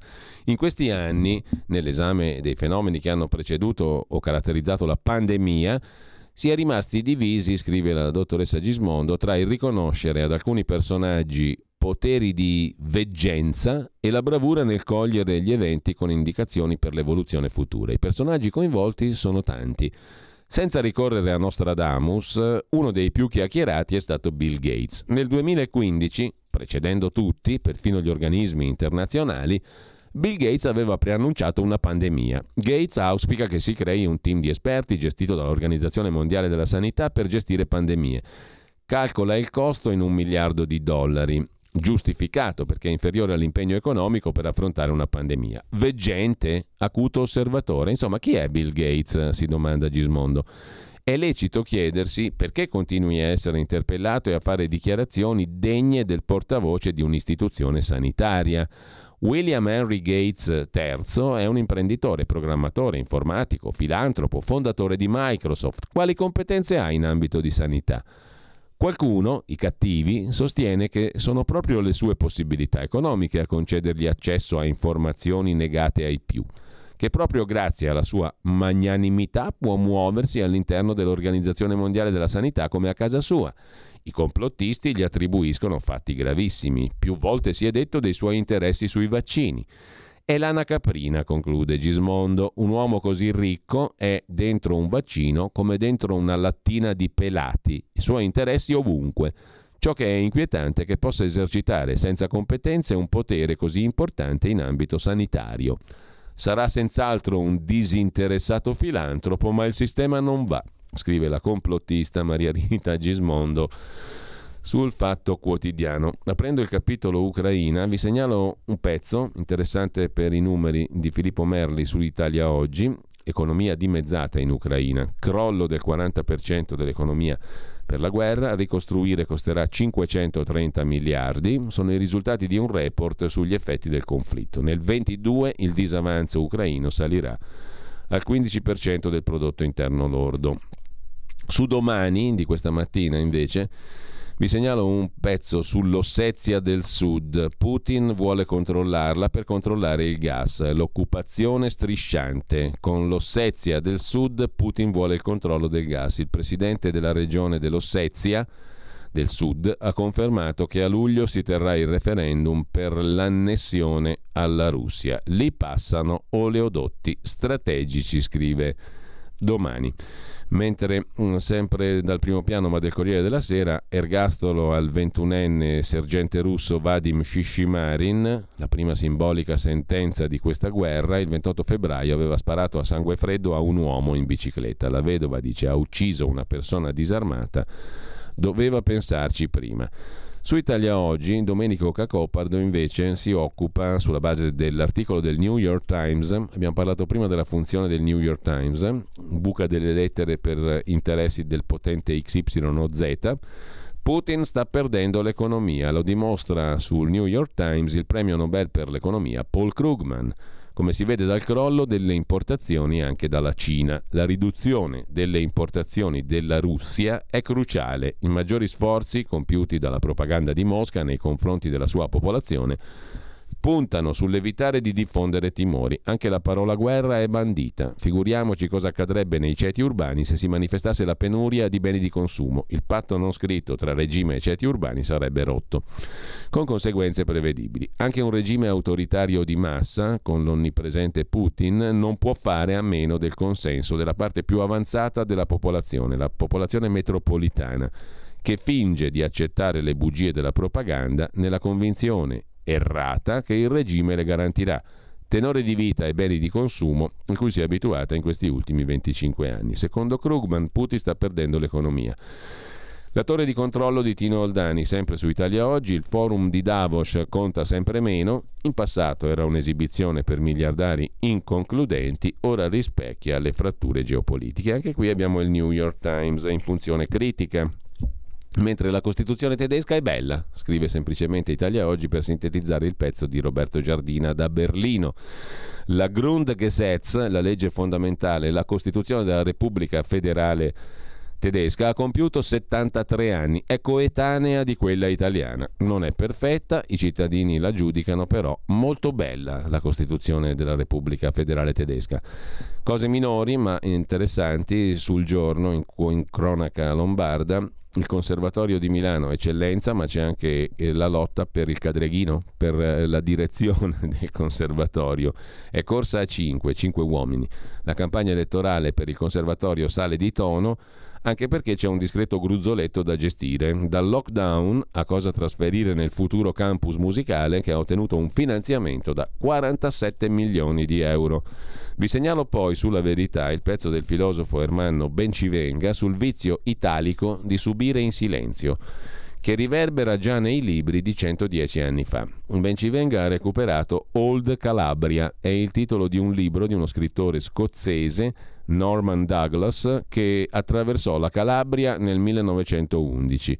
Scrisse di musei chiusi per lavori, burocrazia mostruosa e un popolo che anziché rifiutare un sistema sbagliato, l'andrangheta già imperava, preferiva conviverci. Niente di nuovo sotto il sole calabro ma anche italiano. Infine, mh, dal giornale, pagina della cultura, Matteo Sacchi a colloquio con Lorenzo Pavolini, è proprio lui, è il pronipote di Alessandro, nipote anzi di Alessandro Pavolini, il gerarca fascista. Il nonno era un gerarca, dice Lorenzo, riscoprire la sua storia accanto alla tigre è il libro, prima per i tipi di Fandango, poi per Marsilio, che nel 2010 fu finalista al premio Strega, riscoprire la sua storia è stata una rivelazione. Lo scrittore Pavolini, nipote di Alessandro, racconterà a E Storia, eh, il festival della storia mh, che si tiene a Gorizia, eh, com'è vivere appunto accanto alla tigre. Era cresciuto in un'epoca violenta, il nonno se ne lasciò permeare con intransigenza. In famiglia non se ne parlava ora, è più facile, ora è, non se ne parlava, ora è più facile avvicinarsi a quei temi. Con ciò abbiamo esaurito la nostra carrellata, adesso quanti minuti mancano al qui Parlamento? Che mh, sei minuti facciamo giusto in tempo a um, fare una piccola pausa musicale ancora e poi, e poi eh, ci mh, soffermiamo su un paio di articoli tra quelli che abbiamo citato. Adesso ascoltiamo il terzo brano musicale della mattinata e siamo sempre eh, agli anni 60 più o meno, like a Rolling Stone, Bob Dylan, il quale nasce oggi, 24 maggio 1941, a Duluth, Minnesota.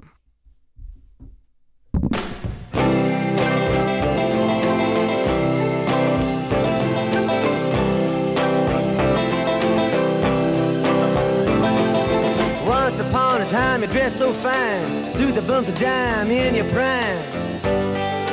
Then you people call, say beware doll, you're bound to fall. You thought they were all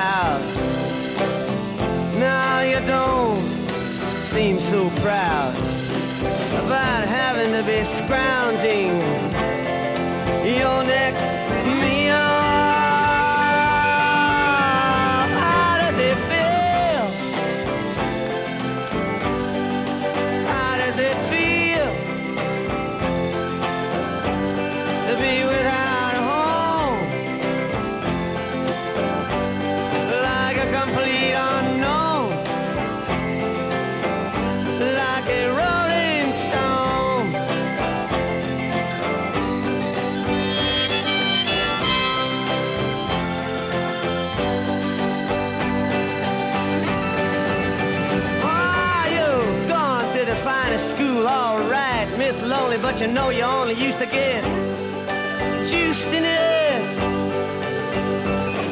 Nobody's ever taught you how to live out on the street, and now you're gonna have to get used to it. You say you never compromise with the mystery tramp,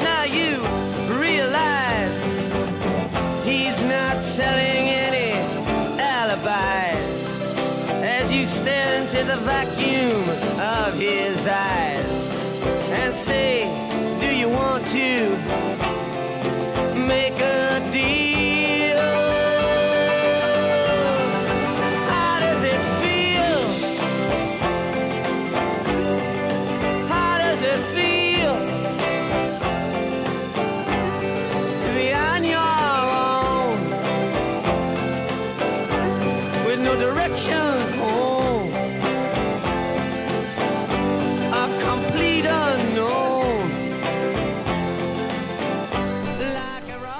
Sfumiamo il premio Nobel Bob Dylan, Like a Rolling Stone, e torniamo invece al pezzo citato prima di Fausto Biloslavo su Il Giornale, utile perché mh, ci fornisce alcuni numeri. Un Afghanistan nel cuore dell'Europa, un numero di caduti impressionante che rischia di durare per anni. L'intelligence britannica sostiene che in tre mesi di guerra i russi hanno subito le stesse perdite di nove anni di invasione dell'Afghanistan. Nel paese afghano ufficialmente i caduti dell'Armata Rossa sovietica all'epoca sono stati 26.000. In realtà altre stime parlano di 40.000 morti e i numeri reali che non si sapranno mai, furono ben superiori. Lo Stato Maggiore ucraino sostiene che dopo 88 giorni di guerra l'armata russa ha perso 29.200 uomini, equivalente dei caduti ufficiali, un po' di più anzi, in Afghanistan negli anni 80. Forse sono numeri gonfiati, scrive Biloslavo, ma anche se fossero la metà è un tributo di sangue enorme in soli tre mesi. I servizi britannici addebitano le migliaia di morti a una combinazione di fattori. La resistenza ucraina, scarse tattiche di basso livello da parte dell'esercito russo, copertura aerea limitata, mancanza di flessibilità e un approccio di comando che porterebbe a rafforzare i fallimenti e a ripetere gli errori. La dottrina dell'esercito di Mosca è obsoleta, con poche varianti rispetto alla seconda guerra mondiale, artiglieria, forze corazzate, fanteria, per creare sacche per costringere il nemico alla resa. L'aspetto più sbalorditivo, sottolinea Biloslavo, è il limitato utilizzo dell'arma aerea. In parte potrebbe essere dettato dalla volontà di evitare distruzioni immani, ma il motivo principale deve essere un altro. Anche nelle migliori squadriglie di MiG-29 impegnati contro l'ISIS in Siria, i piloti avevano età elevata e sembravano fuori forma Inoltre in Ucraina quasi ogni postazione ha un missile Stinger di nuova generazione che tiene lontane le forze aeree russe. In Afghanistan anni 80, quando sono arrivati i primi Stinger, i Mujahedin hanno fatto strage di velivoli sovietici, ne abbattevano dozzine al giorno, un peso insopportabile per la quarantesima armata di invasione allora come oggi.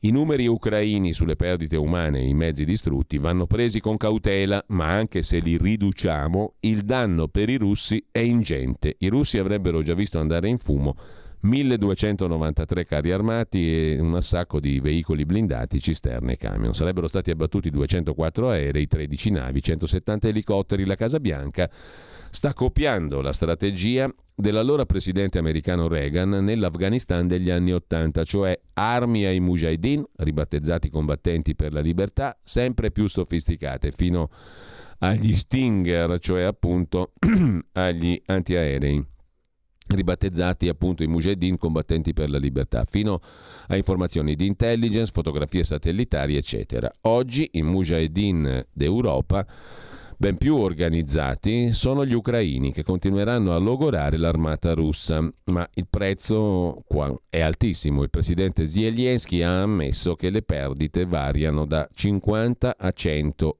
al giorno. In dieci giorni sono da 500 a un migliaio sostanzialmente, quindi al mese fanno da 1500 a 3000 persone, anche per l'Ucraina probabilmente anche con i civili. Il tributo di vite umane è altissimo da tutte e due le parti della barricata e la mattanza potrebbe durare a lungo, come nel crocevia dell'Asia, l'Afghanistan, per 5 o 10 anni. Gli americani vivono oltreoceano, ma nessuno in Europa, a cominciare da noi, gli ucraini e i russi stessi, siamo in grado di sopportare a lungo un Afghanistan nel cuore dell'Europa, scrive Fausto Biloslavo. Andiamo al qui Parlamento e poi torniamo con la nostra rubrica oggi dedicata in particolare al libro di Edoardo Montolli su i diari di Falcone. Eh, alle 9.30 la voce di chi ascolta e ascolteremo cosa ci dice questo libro. Qui Parlamento. Oh, grazie Presidente, Vice Ministro. Oggi è un giorno importante è l'anniversario, i 30 anni della strage eh, di Capaci in cui persero la vita Falcone, la moglie Morvillo e la scorta. È importante, Presidente, ricordare per commemorare questi, questi veri e propri eroi e per mantenere alta l'attenzione contro tutte le mafie. Presidente, questa settimana è importante anche perché ci avviciniamo al giorno del voto per i cinque referendum sulla giustizia più giusta previsti per il 12 giugno, in contemporanea con alcune elezioni amministrative. Ebbene, quindi la riforma di cui oggi parliamo qui in quest'Aula, la riforma sulla delega appalti, è importante perché dispone anche nuove regole per rendere sempre più efficace il, il contrasto alle infiltrazioni delle economie criminali e mafiose e affianca la riforma della giustizia per uno Stato di diritto più giusto e moderno. L'obiettivo di questa riforma è quindi principalmente quello di ridurre le norme e razionalizzare il settore dei contratti pubblici, armonizzando la disciplina interna con gli indirizzi comunitari. Ci sono diverse tappe già assegnate in tale ambito, dalla revisione del codice dei contratti al decreto attuativo conseguente, all'entrata in vigore di tutte le leggi, regolamenti e provvedimenti attuati per la revisione del sistema dei contratti pubblici, fino al pieno funzionamento del sistema nazionale dell'e-procurement. Stiamo parlando di una riforma organica che garantisca il confronto competitivo e lo snellimento delle procedure, come condizio sine qua non per l'attuazione del Piano nazionale di ripresa e resilienza. L'Italia quell'Italia che lavora e costruisce ha bisogno di criteri chiari e inconfutabili per l'aggiudicazione delle commesse. Oggi purtroppo accade spesso che i tempi relativi alle procedure di gara siano allungati in maniera considerevole a seguito di ricorsi che nascono proprio da criteri riportati nei bandi e nei disciplinari di gara, spesso troppo articolati ed esclusivi, piuttosto che inclusivi e che pertanto si prestano facilmente a essere oggetto di contenzioso e quindi a essere contestati. Oggi l'informatizzazione e la digitalizzazione possono costituire una base solida sulla quale il sistema dei contratti pubblici può essere riformato nel migliore dei modi.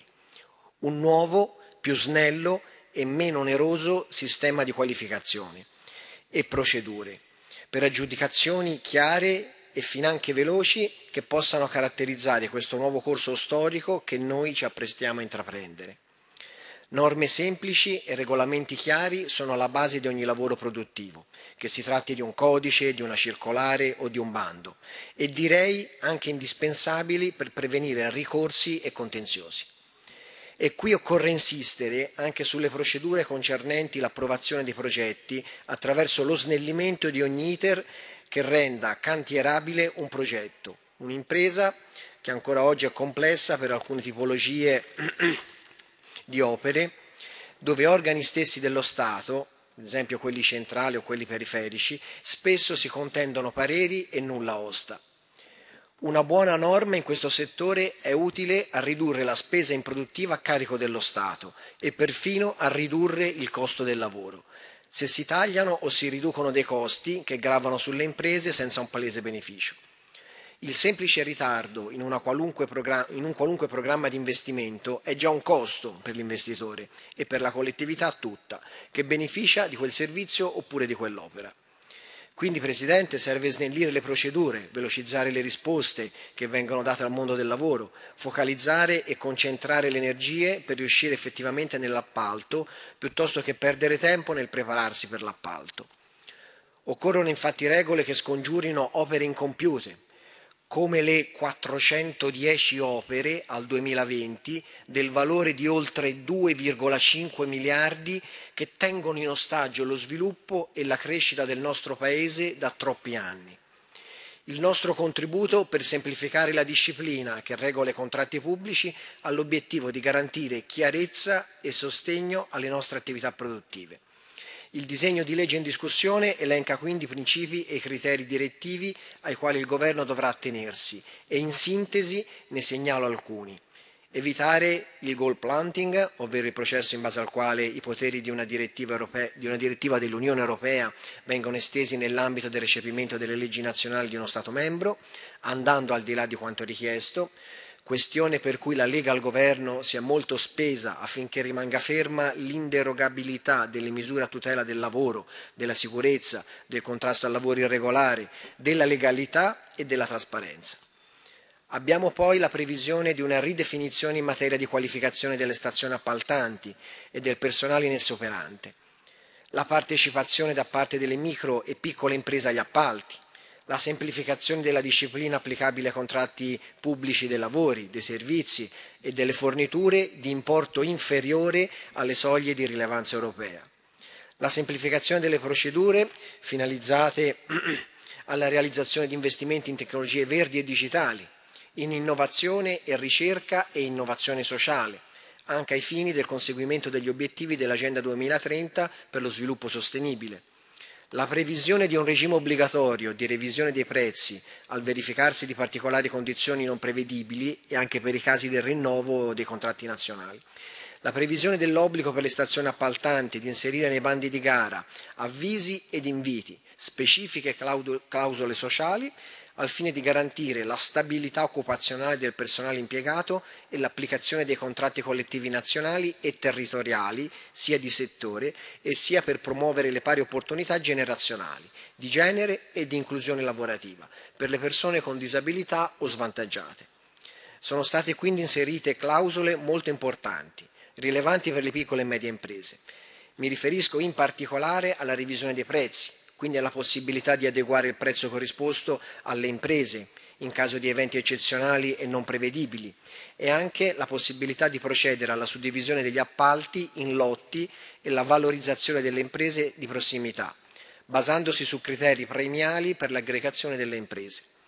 Su proposta della Lega è stata approvata una norma che rende esplicito il principio ispiratore della prescrizione prevista dall'articolo 137 dell'attuale codice dei contratti pubblici sul Made in Italy, nell'ambito dei principi e criteri direttivi previsti dal disegno di legge, rafforzando la, portata, la portata dissuasiva della norma e inserendo una sanzione che scoraggerà in modo ben più efficace il marcato respingimento di offerte contenenti una quota maggioritaria di prodotti originari di paesi terzi. Sono stati tempi difficili per l'economia dell'Italia il benessere dei territori passa attraverso la creazione del lavoro.